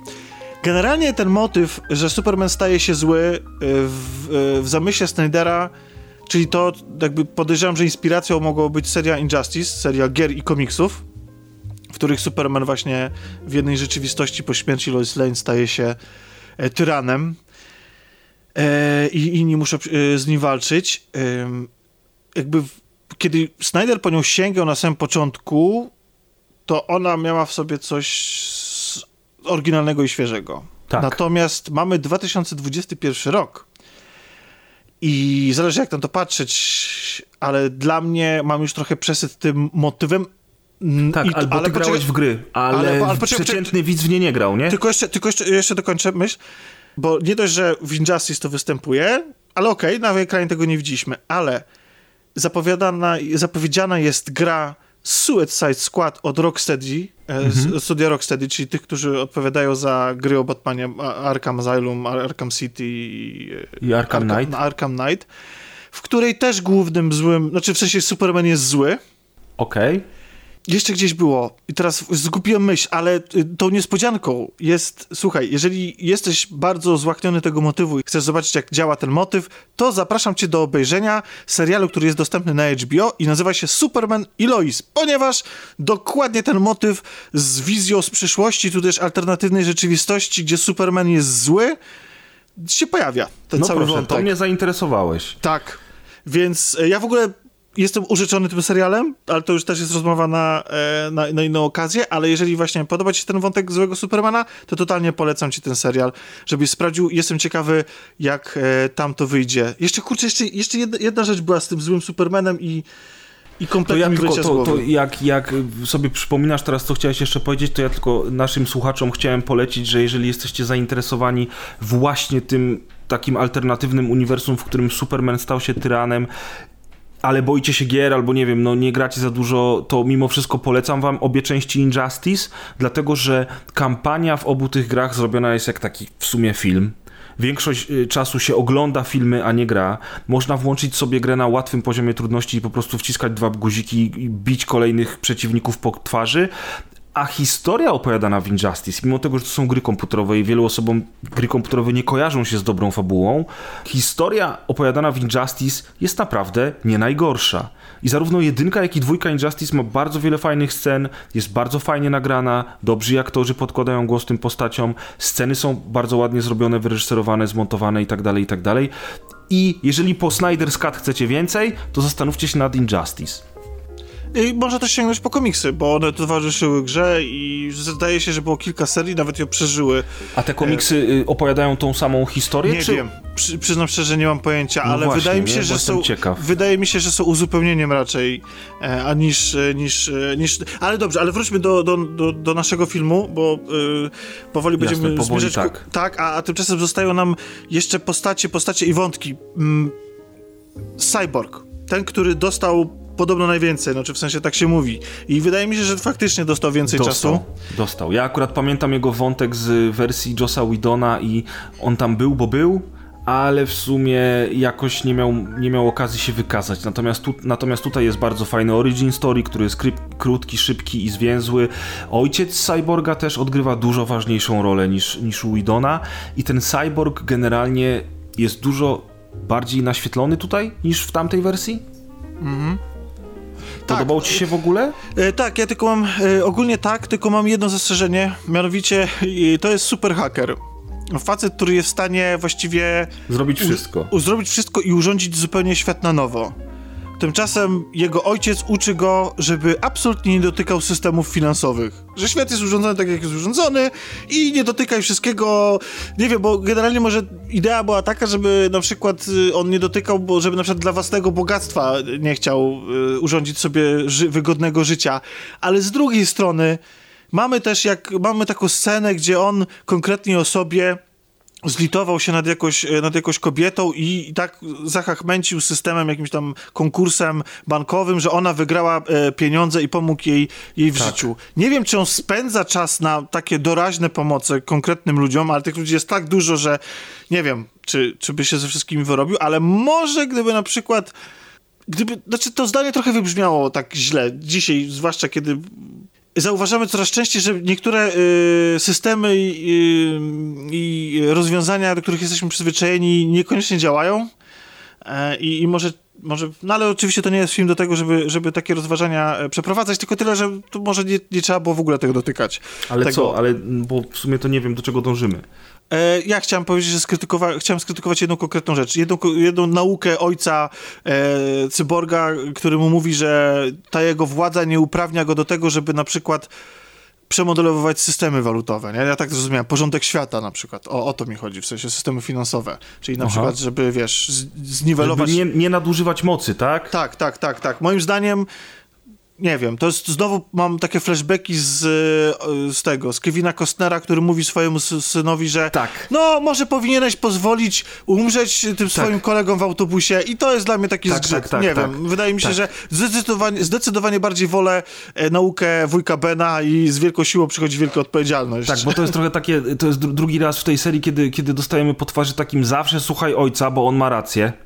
Tak. I nieważne, że jest w błędzie, to musisz mieć do niego szacunek, w związku z czym nawet jak wiesz, że on nie ma racji, to słuchaj go. Wiesz, to jest takie, no, w ogóle ta scena z tymi pieniędzmi, co on tam robi e, i, to, i to z jednej strony właśnie pokazanie go jako takiego super hakera, którym on w sumie jest. Uważam w ogóle, że dużo ciekawiej Cyborg jest pokazany w serialu Doom Patrol na HBO. Też polecam, to jest też DC Universe, ale bardzo wykręcone DC Universe, które dzieje się w tym samym świecie, co, co Batman i Superman. Jest tam Cyborg właśnie, ale jest zupełnie innym takim serialem, bardzo, bardzo mi się podoba, to tamten cyborg też jest pokazany jako taki haker, który dużo umie, ale, ale jest pokazany w dużo ciekawszy, bardziej przystępny i bardziej taki realistyczny, bardziej wiarygodny sposób niż ten tutaj, który okej, okay, tak jak powiedziałem, podoba mi się to, że fajnie go naświetlili w tym filmie, ale ta scena z tym, że on ma dostęp do absolutnie wszystkiego i może zrobić wszystko, ale jednak tego nie robi, jest troszkę moim zdaniem słaba, nie wiem, taka naiwna, o, może to jest lepsze słowo. Ona jest, ta scena jest po prostu naiwna.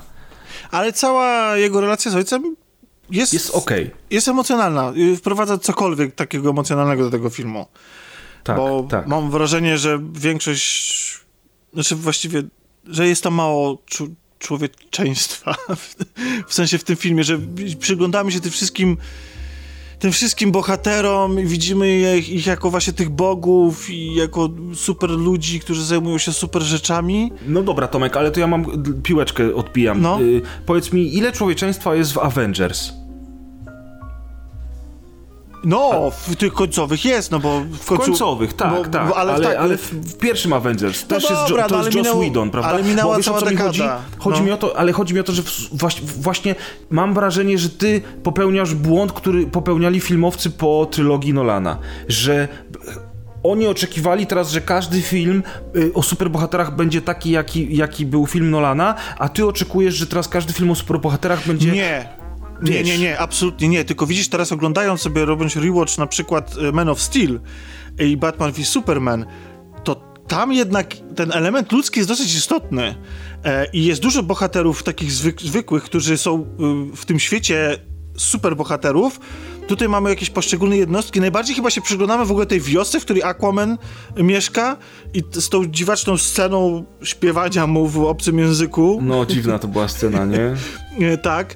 Whedon chyba uważał też, że jest za mało tutaj czynnika ludzkiego, w sensie tego człowieczeństwa i w finale, bo myślę, że możemy przejść już do tej finałowej sceny. Oczywiście. E, całej sekwencji w ogóle, która jest totalnie przemodelowana, totalnie w ogóle co innego, dodał tą rodzinę mieszkającą przy wygasłej elektrowni, czy tam tak, tak. elektrowni atomowej, która, w której był wypadek. I no oni tam sobie mieszkają. po prostu, prawda? Tak, i oni tam byli dodani ewidentnie po to, żeby, nie wiem, żeby zająć czymś flesza, ale żeby ewidentnie wrzucić właśnie więcej takiego emocjonalnego e, wydźwięku i właśnie, żebyśmy się mogli przyjmować bardziej ich losami, żeby, żeby tam wprowadzić właśnie tych ludzi zwykłych. Te, tylko moim zdaniem, znaczy w sensie ja się cieszę, że ich nie ma. Znaczy w sensie może, ja też. Mo, może za nimi, znaczy to nie odchodzi o to, że tak bardzo jakoś nie tęsknię za nimi, ale cieszę się, jakie zmiany zostały poczynione w finale. Tobie się finał podobał, jak rozumiem. Mi się bardzo finał podobał e, w porównaniu do tego, co widziałem oczywiście w wersji kinowej, czyli tej od Josa Widona, dlatego, że tam po prostu byłem zawiedziony, trochę zniesmaczony, e, było trochę pusto, trochę było obciachowo, a tutaj inaczej zupełnie to się odbiera. I brak tych ludzi właśnie, pewne, pewne wyjaśnienie tego, czemu tam akurat jest y, Steppenwolf, co się dzieje, po co, y, trochę inne sekwencje walki powodują, że ogląda to się dużo przyjemniej. Więc tak, tak, to jest dla mnie bardzo dobra zmiana. No dla mnie przede wszystkim rewelacyjną sceną i w ogóle samym pomysłem, ideą było ten, e, ten motyw, że Flash po prostu cofa czas. To jest, e, to jest coś, co, tak. co, co mnie totalnie kupiło. Było to dużo lepsze niż wywożenie ludzi, właśnie tej rodziny tak. w, w tak, ciężarówce. Tak, tak, A wiesz, coś zauważyłem ciekawego w internecie? Ludzie hmm. w komentarzach zupełnie nie rozumieli, y, o co chodzi i bardzo dużo ludzi się dziwiło, co się w ogóle stało, co, co Flash zrobił. ja mam wrażenie, że, że, że jakby u Idona to trochę miało być tak, że nie będziemy wchodzić za bardzo w komiksy, bo film ma być dla wszystkich, a Snyder mówi, kur... Znowu wypikaj, przepraszam, ja jestem w ogóle nieokrzesany bardzo, przepraszam państwa w ogóle. Snyder mówi, yy, wiecie co, przecież to są to są komiksy, na nich bazujemy. Nasi odbiorcy kochają komiksy i my też kochamy komiksy, więc zróbmy to tak jak należy. I dlatego właśnie, bo Flash jest chyba najpotężniejszą postacią zaraz po Supermanie. On jest potężniejszy od Wonder Woman. I wiesz, a tutaj jest takim chłopczykiem, który dopiero się uczy, ale właśnie to, co on robi na koniec wersji Snydera, to jest bardzo fajny motyw. Y, wiesz co, y, tak, bardzo fajny i moim zdaniem to jest trochę znaczy tu będę bronił Snydera, to znaczy uważam, że on wcześniej przy e, tej sekwencji ożywiania Supermana to on na przykład zatizował właściwie o co chodzi. To, to ktoś może nieuważnie to ogląda, w sensie, że Flash biegnący tak szybko, że jest w stanie cofnąć czas. Mamy tam taki fragment, gdzie ta kostka się zanurza za głęboko, ten Mother Box, po czym e, troszeczkę e, przy, przez Flasha, e, ze względu na to, że Flash tak szybko biegnie, e, ona się cofa. Troszeczkę się, się, cofa, tak. tak. I, I właściwie znaczy okej, okay, ja wiedziałem o tym, że Flash tak umie robić, bo no, znałem tą historię, więc może mi jest tak łatwo teraz mówić, że hej, to jest oczywiste, ale wydaje mi się też, że, że to nie, jakby, że, że jest to w jakiś tam sposób już za, y, wprowadzone wcześniej, y, takie podprowadzenie pod to i nie wiem, on chyba o tym nawet kilka razy mówi, że on tego nie chce robić, że, bo to coś tam, coś spowoduje, ale ostatecznie to robi. Generalnie mi się ta sama, ostat, ta ostatnia walka bardzo podobała. Podobało mi się ta brutalność Wonder Woman, która obcina ostatecznie tak, tak. głowę tak. Steppenwolfowi, którego może być trochę szkoda, bo chociaż jest bezwzględnym typem, to ma dodano, dodano mu trochę pobudek, przynajmniej wiemy dlaczego to robi. Tak jest, dokładnie i dzięki temu w ogóle całość nabiera głębi, bardzo podoba mi się to, że pojawia się Darkseid, czyli główny złol, e, który jest takim odpowiednikiem Thanosa, ale w DC. Jak wszyscy wiemy, Marvel kradnie od dziesiątek lat od DC, a DC od dziesiątek lat kradnie od Marvela i tak naprawdę już nie wiemy, kto od kogo ukradł i dlatego jest masa postaci, które są do siebie zbliżone, tak właśnie jak Thanos z Darkseidem, czy Deadpool z Deathstroke'iem i tak dalej moglibyśmy wymieniać bez końca, bo przecież Marvel ma też chociażby swój odpowiednik Aquamena, nie wiem, czy o tym wiecie, on się chyba nazywa Książę Namor, o ile dobrze pamiętam. I podoba mi się to, że tutaj wreszcie wiemy o co chodzi, dla kogo, po co, mamy tego Darkseida, właśnie mamy tą motywację Steppenwolfa, o której mówisz, to Motherboxy zupełnie... są chyba w ogóle wyjaśnione tak, lepiej. bo- Motherboxy są wyjaśnione, to zupełnie zmienia odbiór filmu, chociaż jest kolejna rzecz wzięta z komiksów, która nie jest tłumaczona, a mianowicie e, anti-life, czyli to antyżycie, czyli ten czar, do którego dąży Ja w ogóle tego wątku nie zrozumiałem. Darkseid dąży do tego czaru jakby od zawsze w komiksach, a może nawet jak nie od zawsze, to Ale ja on się znam. pojawia w retrospekcji. I co, zapomina o tym czarze? W sensie... Tak, on zapomniał o tym czarze, bo jest powiedziane w filmie kilkukrotnie, że, że sam Steppenwolf podbił chyba już 100 tysięcy planet, a musi podbić jeszcze kolejne 50 tysięcy planet, jeżeli, jeżeli w ogóle chce liczyć na wybaczenie. A Darkseid to już podbił tych planet tyle, że sam zapomniał ile, a do tego on skacze między wymiarami. I bitwa, która odbyła się na Ziemi kiedyś, kiedyś, którą widzimy w retrospekcji, działa się tak dawno temu, że po tym po, po tej porażce, którą, e, której on doświadczył, po tym jak musieli uciekać, po tym jak stracili tą technologię, bo ona została na Ziemi, to on, zanim doszedł do siebie i wrócił z powrotem do podboju wszechświata i wszystkich uniwersów, po prostu już stracił tą lokalizację. To jest oczywiście naciągane. E, tak, to znaczy- jest naciągane. To, to, jest, to, jest, to, to jest poziom głupotek właśnie tej tej Snyderverse. Wiesz, bo to jest, ja, to, ja to sobie tłumaczę w taki sposób troszeczkę, że no, odpłynęli z tej wyspy, płynęli przez morze, wracali do siebie, potem już nigdy na tą samą wyspę nie trafili. Oczywiście to jest kosmos, tu, tu, No, wiesz, znaczy, okej, to może, no, no, nie wiem, zainwestowałby w notatnik? Jasne, tak, tak, ja się zgadzam, że to jest, to jest super, super, super naciągane. Ten motyw jest naprawdę naciągany tak bardzo, że musisz mieć takie, no dobra, no dobra, pokażcie co będzie dalej, bo w sumie to jest okej, ale, ale trochę przegięliście, nie, z tą historią. Trochę tak ja to bym odbierał. Tak, no i znowu to jest takie właśnie za, zatizowanie czegoś większego wątku, bo cały ten wątek przecież się niczym nie kończy, oprócz tego, że Steppenwolf umiera. Ja myślę, że ten wątek tak naprawdę jest tylko i wyłącznie po to, co widzimy w tej wizji przyszłości, a mianowicie po to, żeby, żeby wydarzenia, które spowodował Darkseid i jego poplecznicy doprowadziły do śmierci Lois Lane i żeby ten Darkseid był takim ostatecznym kamyczkiem, który zepchnie Supermana z przepaści, który właśnie kładzie mu tą rękę na ramieniu, jakby mówi, chodź, ja wiem, że ty cierpisz, ja teraz ci pokażę, jak się zemścić na całym świecie i tak naprawdę w tym momencie Darkseid odchodzi na drugi plan, on już jest nieistotny, on wraca sobie, jedzie dalej. Zostaje Superman i mamy cały motyw Injustice, gdzie Superman i jego poplecznicy walczą z Batmanem i jego poplecznikami i No, ale nie i to wiadomo. bym czy- chciał strasznie zobaczyć, bardzo bym chciał to zobaczyć, Nie bo to jest wiadomo, wreszcie czy- coś nowego, wiesz, w, ki- w uniwersum filmowym batmanowskim to wreszcie byłoby coś nowego.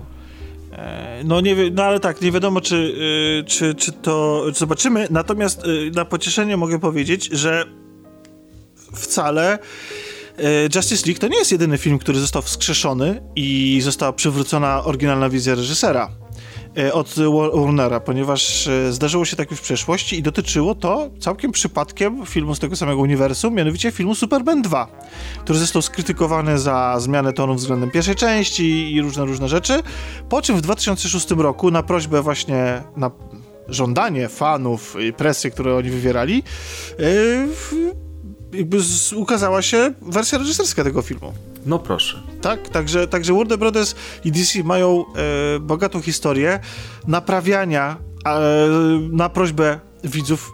Ale właśnie, czy zawsze naprawiania? Bo ogólnie tutaj rozmawiamy, no, mi się trochę więcej rzeczy nie podoba niż tobie, ale ogólnie jesteśmy y, zdania, że jest to zdecydowanie lepszy film. Tak, Natomiast... to nie jest tak, to nie jest tak, że wiesz, że ja teraz padam na kolana i mówię, wow, jakie to jest super. Nie, yy, ale to jest po prostu kino rozrywkowe, które dostarcza mi tego, czego ja oczekuję, nie mając żadnych oczekiwań i po prostu wychodzę z tego sansu zadowolony. To jest czas, którego ja nie zmarnowałem. Nie jestem zniesmaczony, nie, nie, nie czuję się, nie czuję, że, to, że oglądałem 4 godziny obciachu, wręcz przeciwnie, jest tam tyle smaczków i motywów, które do mnie przemawiają, że ja wychodzę z tego filmu uśmiechnięty. Wychodzę oczywiście z własnego salonu, wstając z kanapy, bo oglądamy to na VOD, no niestety takie mamy czasy. No właśnie, Zresztą nie wiem, czy ale- byśmy dali radę 4 godziny oglądać to w kinie. No ale właśnie, oglądamy to na VOD, oglądamy to we własnym salonie i chciałem przejść do tej rzeczy, która mnie też bardzo mocno bolała niestety przez cały seans e, i która, mm, która też decyduje o tym, w jaki sposób oceniam całość.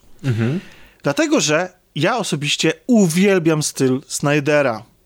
Fil- to, w jaki sposób on filmuje e, swoje Plot opowieści. twist, tego się nie spodziewałem. Tak. E, Kocham to, w jaki sposób on portretuje postacie w kadrze. One są zawsze duże, zawsze ważne on jest blisko tych postaci, stosuje takie obiektywy i takie kadry, które, jasne, pomijając jeszcze oczywiście te super slow motion ujęcia, patos, e, absolutnie kiczowatą muzykę pod to wszystko, czy znaczy kiczowatą nawet nie w oryginale, ale jak on jej użyje, to, to jest kicz, e, bo, bo i przez Men of Steel, przez Watchmenów, przez 300, przez po prostu przez wszystkie poprzednie jego filmy, e, mega mi się podobało to, jak on portretuje e, swoje filmy, znaczy w sensie jak kręci swoje filmy. Bo ja jestem no, straszny pies na slow motion. Niestety, bardzo lubię slow motion i bardzo lubię detale, a on bardzo lubi detale. Bardzo lubię sposób, w jaki wyglądają postacie e, w jego, w jego filmach. Ja bym trochę porównał to do dwóch, dwóch części Matrixa, tych, tych dorabianych później, e, mhm. Reloaded i Revolution.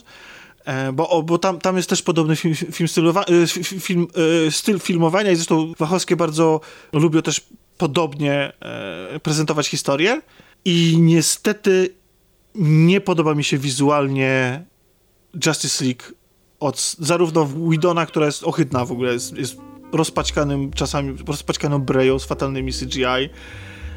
W wersji Snydera niestety nie jest lepiej. E, I ja już tam się nie czepiam efektów specjalnych, bo wiadomo, mniejszy budżet, no, do telewizji głównie ale ta jego decyzja artystyczna o tym, żeby pokazać ten film w formacie 4 na 3 moim jest zdaniem dziwna. jest dziwna i jest bardzo zła. Nie wiem, czy ty jesteś bardziej. Yy, ja, ja, później spróbuję to uargumentować, ale najpierw chciałem. Ja się, usłyszeć... nie czuję, ja się nie czuję na siłach, żeby, żeby argumentować to w jakiś sposób, bo to ty jesteś specjalistą tutaj, nie ja. Natomiast y, to jest tak, że mi to nie przeszkadzało ja niektóre, niektóre kadry wręcz byłem w stanie docenić w tym forma, formacie 4.3, właśnie przy zbliżeniach, przy pewnych dialogach, przy pewnych takich kluczowych scenach, gdzie, gdzie ważne były detale.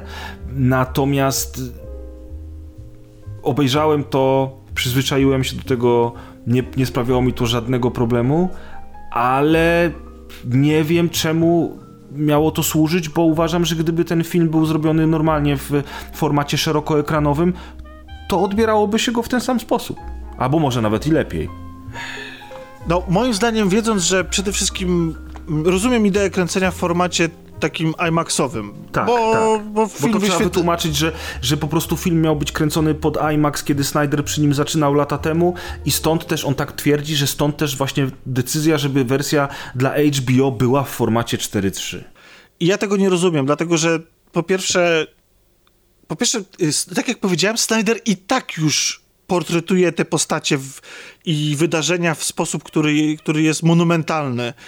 Bo on chciał jeszcze więcej, bo, bo wiesz, kiedy obcinasz boki, to jeszcze bardziej skupiasz w kadrze się na postaci, jeżeli ona tam stoi.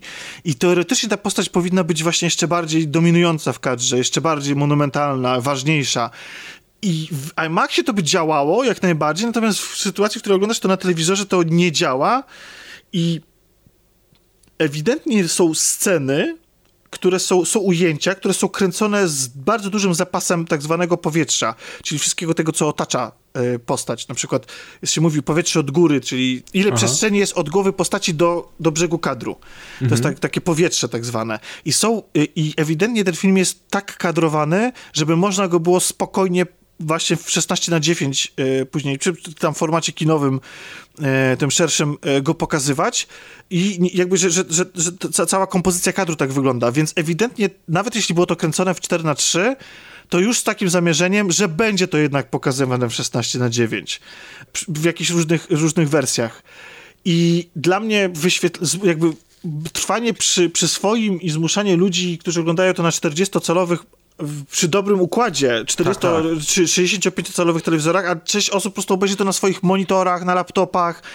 Więc I na tabletach? Dokładnie, więc to jest jeszcze bardziej yy, takie yy, kradnące ten film. Znaczy, kradnące, zwłaszcza, że niektóre ujęcia są okropne w wersji, w wersji właśnie 4 na 3 bo na przykład sekwencja, w której e, mm, odrodzony Superman walczy z Flashem i, i, i, rozbija go o te kamienne płyty, na których y, są y, y, no przy na, tym pomniku, nazwiska tak? ofiar tam tak, są. No, mhm. Tak, nazwiska ofiar z Man of Steel, to okropnie to wygląda w tym formacie i tam jest więcej takich krzaków po prostu. Bardzo źle co? mi się to oglądało. Ale mówimy o tym. I wszyscy o tym mówili na długo przed premierą. I dalej mówią. I wydaje mi się, że w całym tym zamyśle artystycznym jest też sporo marketingu. Po prostu. Wiesz. No! Bo przecież, żeby nie było, to nie jest ostateczna, ostateczna wersja. Nie wiem, czy tak, wiesz. no tak, słyszałem, że ma być wersja czarno-biała jeszcze. Jestem mega, mega ciekawy tego, dlatego że film moim zdaniem nie ma wcale dużego kontrastu, a takie filmy się lepiej moim zdaniem tam... W, czar- w czerni i bieli ogląda później, o, ogląd- tak, tak. I jest on momentami nadal rozpaćkany. Ta finałowa walka wygląda odrobinę lepiej, bo pozbyli się tego ohydnego czerwonego koloru. Teraz niebo jest niebieskie w tle, w tym, w tym finałowym mieście. Ale nadal to do Men of Steel, czy do, w ogóle do Watchmenów, to, to się nie umywają te, e, e, te, te, te, te, te ujęcia i te efekty i czasami po prostu widać... I ja sobie nie wyobrażam tego w czerni i bieli, bo ten film jest bardzo mroczny, ciemny. E, I tak jak mówisz, nie ma takiego kontrastu, więc nie wiem, jak to będzie w bieli. A powiedz mi tylko tak zupełnie na marginesie, widziałeś e, Mad Max Fury Road w, czarno, w, cza, w czarno-białym? Nie, jeszcze nie, ale Ja mam. też nie, ja też mam i też właśnie się e, chcę za niego zabrać Chrome. Edition chyba Chrome Edition, tak, tak, tak, dokładnie. tak. No E, tak. Swoją drogą e, mam na Blu-rayu e, w tym zestawie zwykły plus Chrome Edition, a na Apple TV kupiłem sobie ostatnio, bo Mad Max w 4K z HDR-em był za 15 zł w promocji, ale niestety Chrome Edition, które też jest na Apple TV do kupienia, już w wersji 4K z HDR-em nie ma, a wielka szkoda, bo wydaje mi się, że czarno-biały film z HDR-em to może być coś, zwłaszcza w 4K. No tak, to jest. y, no, Ja, jeszcze nie widziałem takiego, nie miałem takiego doświadczenia kinowego, ani y, znaczy w sensie telewizyjnego, w ogóle domowego, wizualnego, więc chętnie, chętnie. E, Tomek, a Chętnie mam do ciebie pytanie, e, No. takie już troszeczkę pod koniec. Była straszna beka z tego, że w trailerze Joker mówi We live in a society i coś tam dalej mówi. I to We live in a society wywołało burzę z jednej strony śmiechów, a z drugiej strony radości. Snyder, tak jak już dzisiaj powiedziałem, bardzo mocno siedzi w tym komiksie, on chce tych fanów radować i robi to dobrze, bo on się na tym zna. No i był taki mem, który ma wiele lat, stąd też były pewne takie śmiechy chichy, bo internet żyje memami, jak wiemy od dawna i mem, który ma więcej niż rok albo dwa, to już jest passé według niektórych. E, I był taki mem właśnie z Jokerem mówiącym We live a society, o który fani prosili, żeby znalazł się w filmie z różnych tam powodów. Jeżeli słuchacze będą chcieli, to sobie poszukają y, to, te historie w Google, bo tu dużo by było do opowiadania. No i ten mem znalazł się w trailerze, ale on nie pojawia się w filmie. I to jest moim zdaniem super. Bo gdyby on się pojawił w filmie, to wybijałby mnie z tej imersji, bo ja wiem już o co chodzi i troszeczkę bym, bym w tym momencie zaczął się nad tym zastanawiać, czy to nie pasuje, czy to nie pasuje. Natomiast w filmie tego fragmentu w ogóle nie ma. Takie zdanie w ogóle nie pada. Ono pada tylko w trailerze. To jest kolejny marketingowy zabieg, żeby o tym filmie mówiono. Co się udało zresztą. Jak tobie się to podoba? Wolisz, żeby ten, ten fragment był w filmie, czy że on pozostał tylko w trailerze jako smaczek? Wiesz co, to, to, to nie jest aż taka rzadka praktyka, że często właśnie żarty czy, czy, czy różne czy sceny, które później w ogóle nie trafiają. Na przykład, i taką, która akurat mnie boli, że nie trafiła, to jest e, tekst z filmu Rogue One. Star Wars, gdzie bohaterka mówi, e, że no, to jest rebelia, więc e, się buntuje. No, po polsku to nie brzmi tak dobrze, e, Tak, ale tak, tak. mm, I tego w ogóle nie ma w filmie i to mnie strasznie bolało, że ten tekst nie pada, bo akurat brzmiał on bardzo kozacko. Natomiast jeśli chodzi o We Live in Society, to jest oczywiście, wzięło się z filmu z Jokerem, który widzieliśmy dwa lata temu, czy rok temu, nie, dwa lata temu już, em, tym Jokerem, gdzie grał, Joaquin Ju- Phoenix. tak, albo Joaquin, Joaquin, Joaquin, Joaquin, Joaquin Phoenix. pan Phoenix. Tak, pan Fenix grał i generalnie no to kompletnie by to nie pasowało mi dla, do tego Jokera w ogóle, dlatego że to, że to tamten Joker jest konkretnie wpisany w konkretną jakąś interpretację, w konkretne w ogóle był konkretnie interpretowany i ten żart czy mem e, też się odnosił do pewnej grupy ludzi, do pewnych wydarzeń, do, do pewnej atmosfery dyskursu publicznego. W ogóle totalnie by nie pasował do tego Jokera. I, i tak. No to tak, więc- ja też się cieszę, że to nie jest y, ostatecznie elementem finalnej wersji, że to była tylko zajawka i w sumie miał, była tylko po to, żeby o filmie mówiono. Ale W ogóle jest jedna uważam, że- rzecz. Aha. Mhm. Nie, tylko powiem szczerze, że ten marketing, chciałem powiedzieć, uważam, że ten marketing im się udał, bo wiadomo, że w dzisiejszych czasach nie mamy wielu premier, większość się przesuwa, siedzimy w domach I oni nieźle to rozegrali. Uważam, że cała akcja ze Snyder Cutem była naprawdę nieźle rozegrana. Była masa hejtu. Ja w ogóle byłem zmęczony tym hejtem, bo w internecie przez miesiąc przed premierą nie było nic innego, był tylko hejt. Ja trochę nie rozumiem, czemu Snyder jest tak znienawidzony w internecie i czemu wszyscy tak bardzo po nim jadą, skoro zrobił naprawdę kilka dobrych filmów. Okej, okay, on nie jest wybitny. Justice League Snyder's Cut nie jest wybitnym filmem, jest poprawnym filmem, ma dużo fajnych elementów, ale jako całość jest po prostu ok, ale ta nienawiść do niego, to, to szyderstwo, które leciało przez miesiąc przed, przed premierą, było dla mnie naprawdę już w pewnym momencie niesmaczne i tym bardziej cieszy mnie, że ostatecznie z kim bym nie rozmawiał, to prawie wszyscy są zadowoleni z tej wersji. No, poprzeczka nie była wysoko za, no, zawieszona. na pewno. więc, więc tutaj akurat nie ma zbyt e, trudnego zadania, ale faktycznie jest lepiej niż myślałem. Co nie znaczy też, że jestem zachwycony całością i, i chyba jednak bym nie zniósł yy, więcej takiego Snydera. Znaczy, wiem, że on teraz wrócił do zombie, Mam nadzieję, że to będzie trochę spuszczenie stonu i że mhm. będzie zabawnie, y, szybko, efektownie i że slow motion będzie w odpowiednich momentach, bo nawet slow motion wtedy jego wersji wizualnie nie działa. Jest w tak dziwacznych momentach, jak na przykład yy, Lois niosąca kawę, albo na przykład wypadająca łuska, która nie jest w 2021 roku nie jest w ogóle w żaden sposób efektowna. To nie jest Matrix 97 rok. w ogóle zdziwiła scena podczas właśnie tego banku, tego, te, tego ataku terrorystycznego, kiedy Wonder Woman ratuje wycieczkę szkolną, gdzie jest typowe slow-mo z kulą lecącą w stronę jej twarzy. Ja sobie myślę, kurczę, 22 lata po Matrixie dalej robimy sceny, w których leci kula w slow motion? Wiesz, może to miał być ukłon w, właśnie w stronę Matrixa, może coś, ale to też mi się bardzo mocno rzuciło w oczy. Jest, wie, jest więcej takich kwiatków, bo jeszcze tam to jeszcze masz tą sekwencję, że rozumiesz dlaczego, nie? Ono może się nie podobać, ale kumasz, że on chciał po prostu to, świadomie to pokazać. Że ale ona jest taka szybka, tak, że tak, widzi tak, tę kulę, że tak. reaguje, no tak. No. Ale, ale są, są momenty, w których po prostu jesteś zaskoczony, że w ogóle ten slow motion się tam pojawia. On jest tak kompletnie bez sensu, bo ani nie podbija tempa akcji, ani właściwie jest dziwaczny w momencie i więc, y, więc ja cieszę się, że Snyder ją zrobił, y, tą wersję, bo ostatecznie to jest lepszy film niż, niż ten poprzedni. E, dowiódł swego, czyli że miał przede wszystkim to, co mi się w ogóle podoba, obejrzawszy teraz wszystkie trzy, trzy jego filmy, można mieć pretensje do tego, że to są filmy, które są pełne błędów, głupotek, nielogiczności i że to nie są najlepsze dzieła. Ale kurczę, facet miał to przemyślane. Moim zdaniem tam się wszystko spina. To znaczy, wszystko spina. I inaczej, oglądając, oglądając te trzy filmy, gdzie masz tą bitwę, po której zostaje statek, na którym, który, który później ten statek tak, bada... który jest motorem do kolejnych wydarzeń tak naprawdę, ten statek. Tak, tak, tak, masz rację, to wszystko jest wyjaśnione. Ten sen, to wszystko jakby, wszystkie te filmy się tak. zazębiają się Zwróć uwagę, że nawet pojazdy Batmana są przemyślane. Batman u Snydera używa mechów.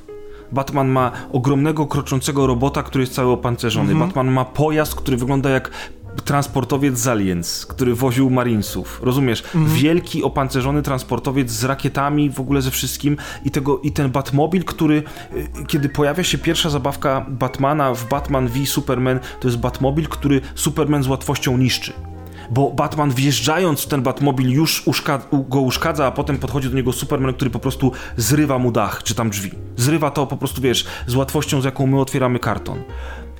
I wszystkie następne sprzęty Batmana to są ogromne, wielkie, opancerzone rzeczy, bo on już wie, że czasy jeżdżenia samochodzikiem się skończyły, bo przeciwnicy, z którymi on teraz się będzie spotykał, są dużo potężniejsi niż byli do tej pory. I nawet takie elementy tam są fajnie zaimplementowane. Jest taki moment w, w, w karierze każdego reżysera, że trochę za bardzo, że gdzieś tam odnajduje swój własny sznyt, i w pewnym momencie zaczyna się kręcić w kółko. W pewnym mhm. momencie zaczyna, zaczyna zjadać swój własny ogon i kręci filmy, które są typowe. Robią to wszyscy wielcy reżyserzy nawet. Wydaje mi się, że, że przy Justice League, niezależnie od tego, jak cały proces oceniamy, to Snyder zjadał własny ogon właśnie. Kiedy to jest 137% e, Snyder, sta, Snyderiady. Snydera w Snyderze po tak, prostu, tak. I to 137%. Jest, tak, ładnie. i to już jest za dużo, bo zabrakło tam po prostu miejsca na nic, na cokolwiek innego, na życie. Mam nadzieję, że w przyszłych jego filmach tego życia będzie więcej e, i że ten odpoczynek od superbohaterów mu e, dobrze zrobi. Jako tak, film tak. Ja dlatego liczę na ten nowy film o zombie, bo zapowiada się właśnie na taki trochę bardziej, bardziej wyluzowany film z pomysłem na siebie, ale, ale po prostu też z dystansem bardzo dużym. Chciałbym, żeby tak było i może faktycznie jakaś przerwa od tych superbohaterów by mu się przydała, bo to ja mam wrażenie, że przez większość tej audycji my chwalimy ten film, hmm, chociaż ja się spodziewałem, że ty będziesz bardzo krytykował, a wcale nie było tak źle. Ja mam też wrażenie, że Bo ja zrobił prostu... taki marketing tam jak HBO i Warner no, Brothers. No. Ja, ja, mam wrażenie, że, ja mam wrażenie, że ja po prostu trafiłem w dobrym a momencie jak twoja mama na, ma na imię? Halina. Damn it. A twoja? Ania. No widzisz, to nie będziemy jak Batman i Superman. No niestety, niestety. w, każdym razie, w każdym razie może to jest dobry moment. Może gdybym oglądał to kiedy indziej, to bym, to bym, to bym się tak nie wciągnął. Nie wiem, nie mam pojęcia, bo, bo tak jak powiedziałem na początku, mi zarówno Superman, jak i Batman vs. Superman nie przypadły do gustu przy pierwszym spotkaniu, a teraz było o wiele lepiej. I ja wręcz jestem, ja wręcz jestem tak nahypowany trochę teraz tym Batmanem i całym tym uniwersum, że zamierzam nadgonić to animowane uniwersum, które też istnieje. Tam jest kilkanaście filmów, zaczyna się od, od właśnie od Flashpoint Paradox y, to jest taki film o Flashu, który też mówi Bardzo o. Fajny. Tak, on mówi o zmianach y, z czasem i, i, innych rzeczach, i potem jest cała masa innych filmów, właśnie War for Apocalypse, y, które się dzieje wokół Darkseida, bo Apocalypse to jest ta planeta, z której Darkseid pochodzi, i wiele innych filmów. Nie będę teraz ich wymieniał, bo to nie ma sensu. Natomiast właśnie chodzi mi o to, że jakoś tak poczułem znowu tą magię pelerynek, której nie czułem już od dawna, bo Avengers, MCU i w ogóle wszystko, co się wokół nich działo, tak niesamowicie wy mnie wymęczyło, że poza Boys, które raz do roku chętnie obejrzę, stroniłem od superbohaterów. A teraz mam znowu na nich ochotę. Ja ostatecznie cieszę się, że Snyder Cut powstał, że mogłem go obejrzeć i że dzięki temu znowu mam ochotę na, taki, na takie superbohaterskie komiksy, filmy i gry. I przede wszystkim fakt, że bo my rozmawiamy o tym, ale też rozmawiało się o tym, wszyscy o tym pisali, wszyscy to komentowali. Mamy odrobinę namiastki tych słynnych e, dotychczasowych wielkich premier kinowych, blockbusterów, na które wszyscy szli i przeżywaliśmy je wspólnie. Tak mam wrażenie, że nawet jeśli to jest odgrzewany kotlet, to fajnie go było zjeść w rodzinnym gronie. Tak jest, dokładnie. I a propos rodzinnego grona, dziękuję Ci za zaproszenie, Tomku. Super, e... że, że, że mogliśmy porozmawiać. Mam nadzieję, że niedługo jakiś kolejny temat się nawinie i będziemy mogli porozmawiać, a e, To jeszcze tymczasem... powiedz tylko, właśnie jeszcze tylko powiedz na zakończenie, jeśli ktoś całkiem przypadkiem nie ma pojęcia, kim jesteś, gdzie Cię można usłyszeć normalnie. E, ja nazywam się Grzegorz Wojewoda, czyli Prez Perez i można mnie usłyszeć na podcaście Rozgrywka, na którym rozmawiamy przede wszystkim o grach komputerowych, ale mamy też taki cykl dokładka i Tomek zresztą pojawia się na obu audycjach, a na dokładce rozmawiamy o popkulturze w ogóle, więc jeżeli ktoś jest zainteresowany, to zapraszam na www.rozgrywkapodcast.pl, na apki podcastowe lub na Spotify, gdzie można nas znaleźć. No i mam nadzieję, że też coraz częściej będzie można Cię posłuchać u nas. Bardzo chętnie. Trzymaj się, dzięki raz jeszcze i. Yy, up, up, away? Tak mówił Właśnie, co, bo, bo, bo, gdyby to były Gwiezdne Wojny, to byś powiedział, niech moc będzie z tobą, prawda? No, a, a teraz jedyne, co mi przychodzi do głowy, to jest I'm Batman. Okej. Okay. To ja nie wiem, co powiedzieć. Do you bleed? No nie mam. Kurde, zostajemy, zostajemy po prostu z, po tych trzech filmach nawet bez żadnego hasła na pożegnanie. No nie wiem. No, no, no. Możesz zapytać się, what's my superpower, wiesz. Aha, no ja bym... Znaczy nie oszukujmy się. Niestety żaden z nas nie może na to odpowiedzieć. Nie, tak nie, to Bruce... nie jest nasza supermoc. Do Niestety. Bruce'a Wayne'a to, to, to, to, I'm poor. I'm... Dobra, to zostańmy przy I'm Batman. We're Batman. Tak, we're, we're Batman. Batman. Tak będzie najlepsze. Jesteśmy tak. Batmanami, a tu była kolaudacja. Tak jest. Trzymaj się, hej. Papa. Papa. Połączenie zakończone. Wszelkie szczegółowe informacje, jak tytuły dzieł, ich dostępność, czy linki do rzeczy omawianych w rozmowie, znajdziesz w opisie tekstowym odcinka. Rozmawiał Tomek Pieniak, głos centrali, Alex. Dziękujemy za telefon i zapraszamy ponownie.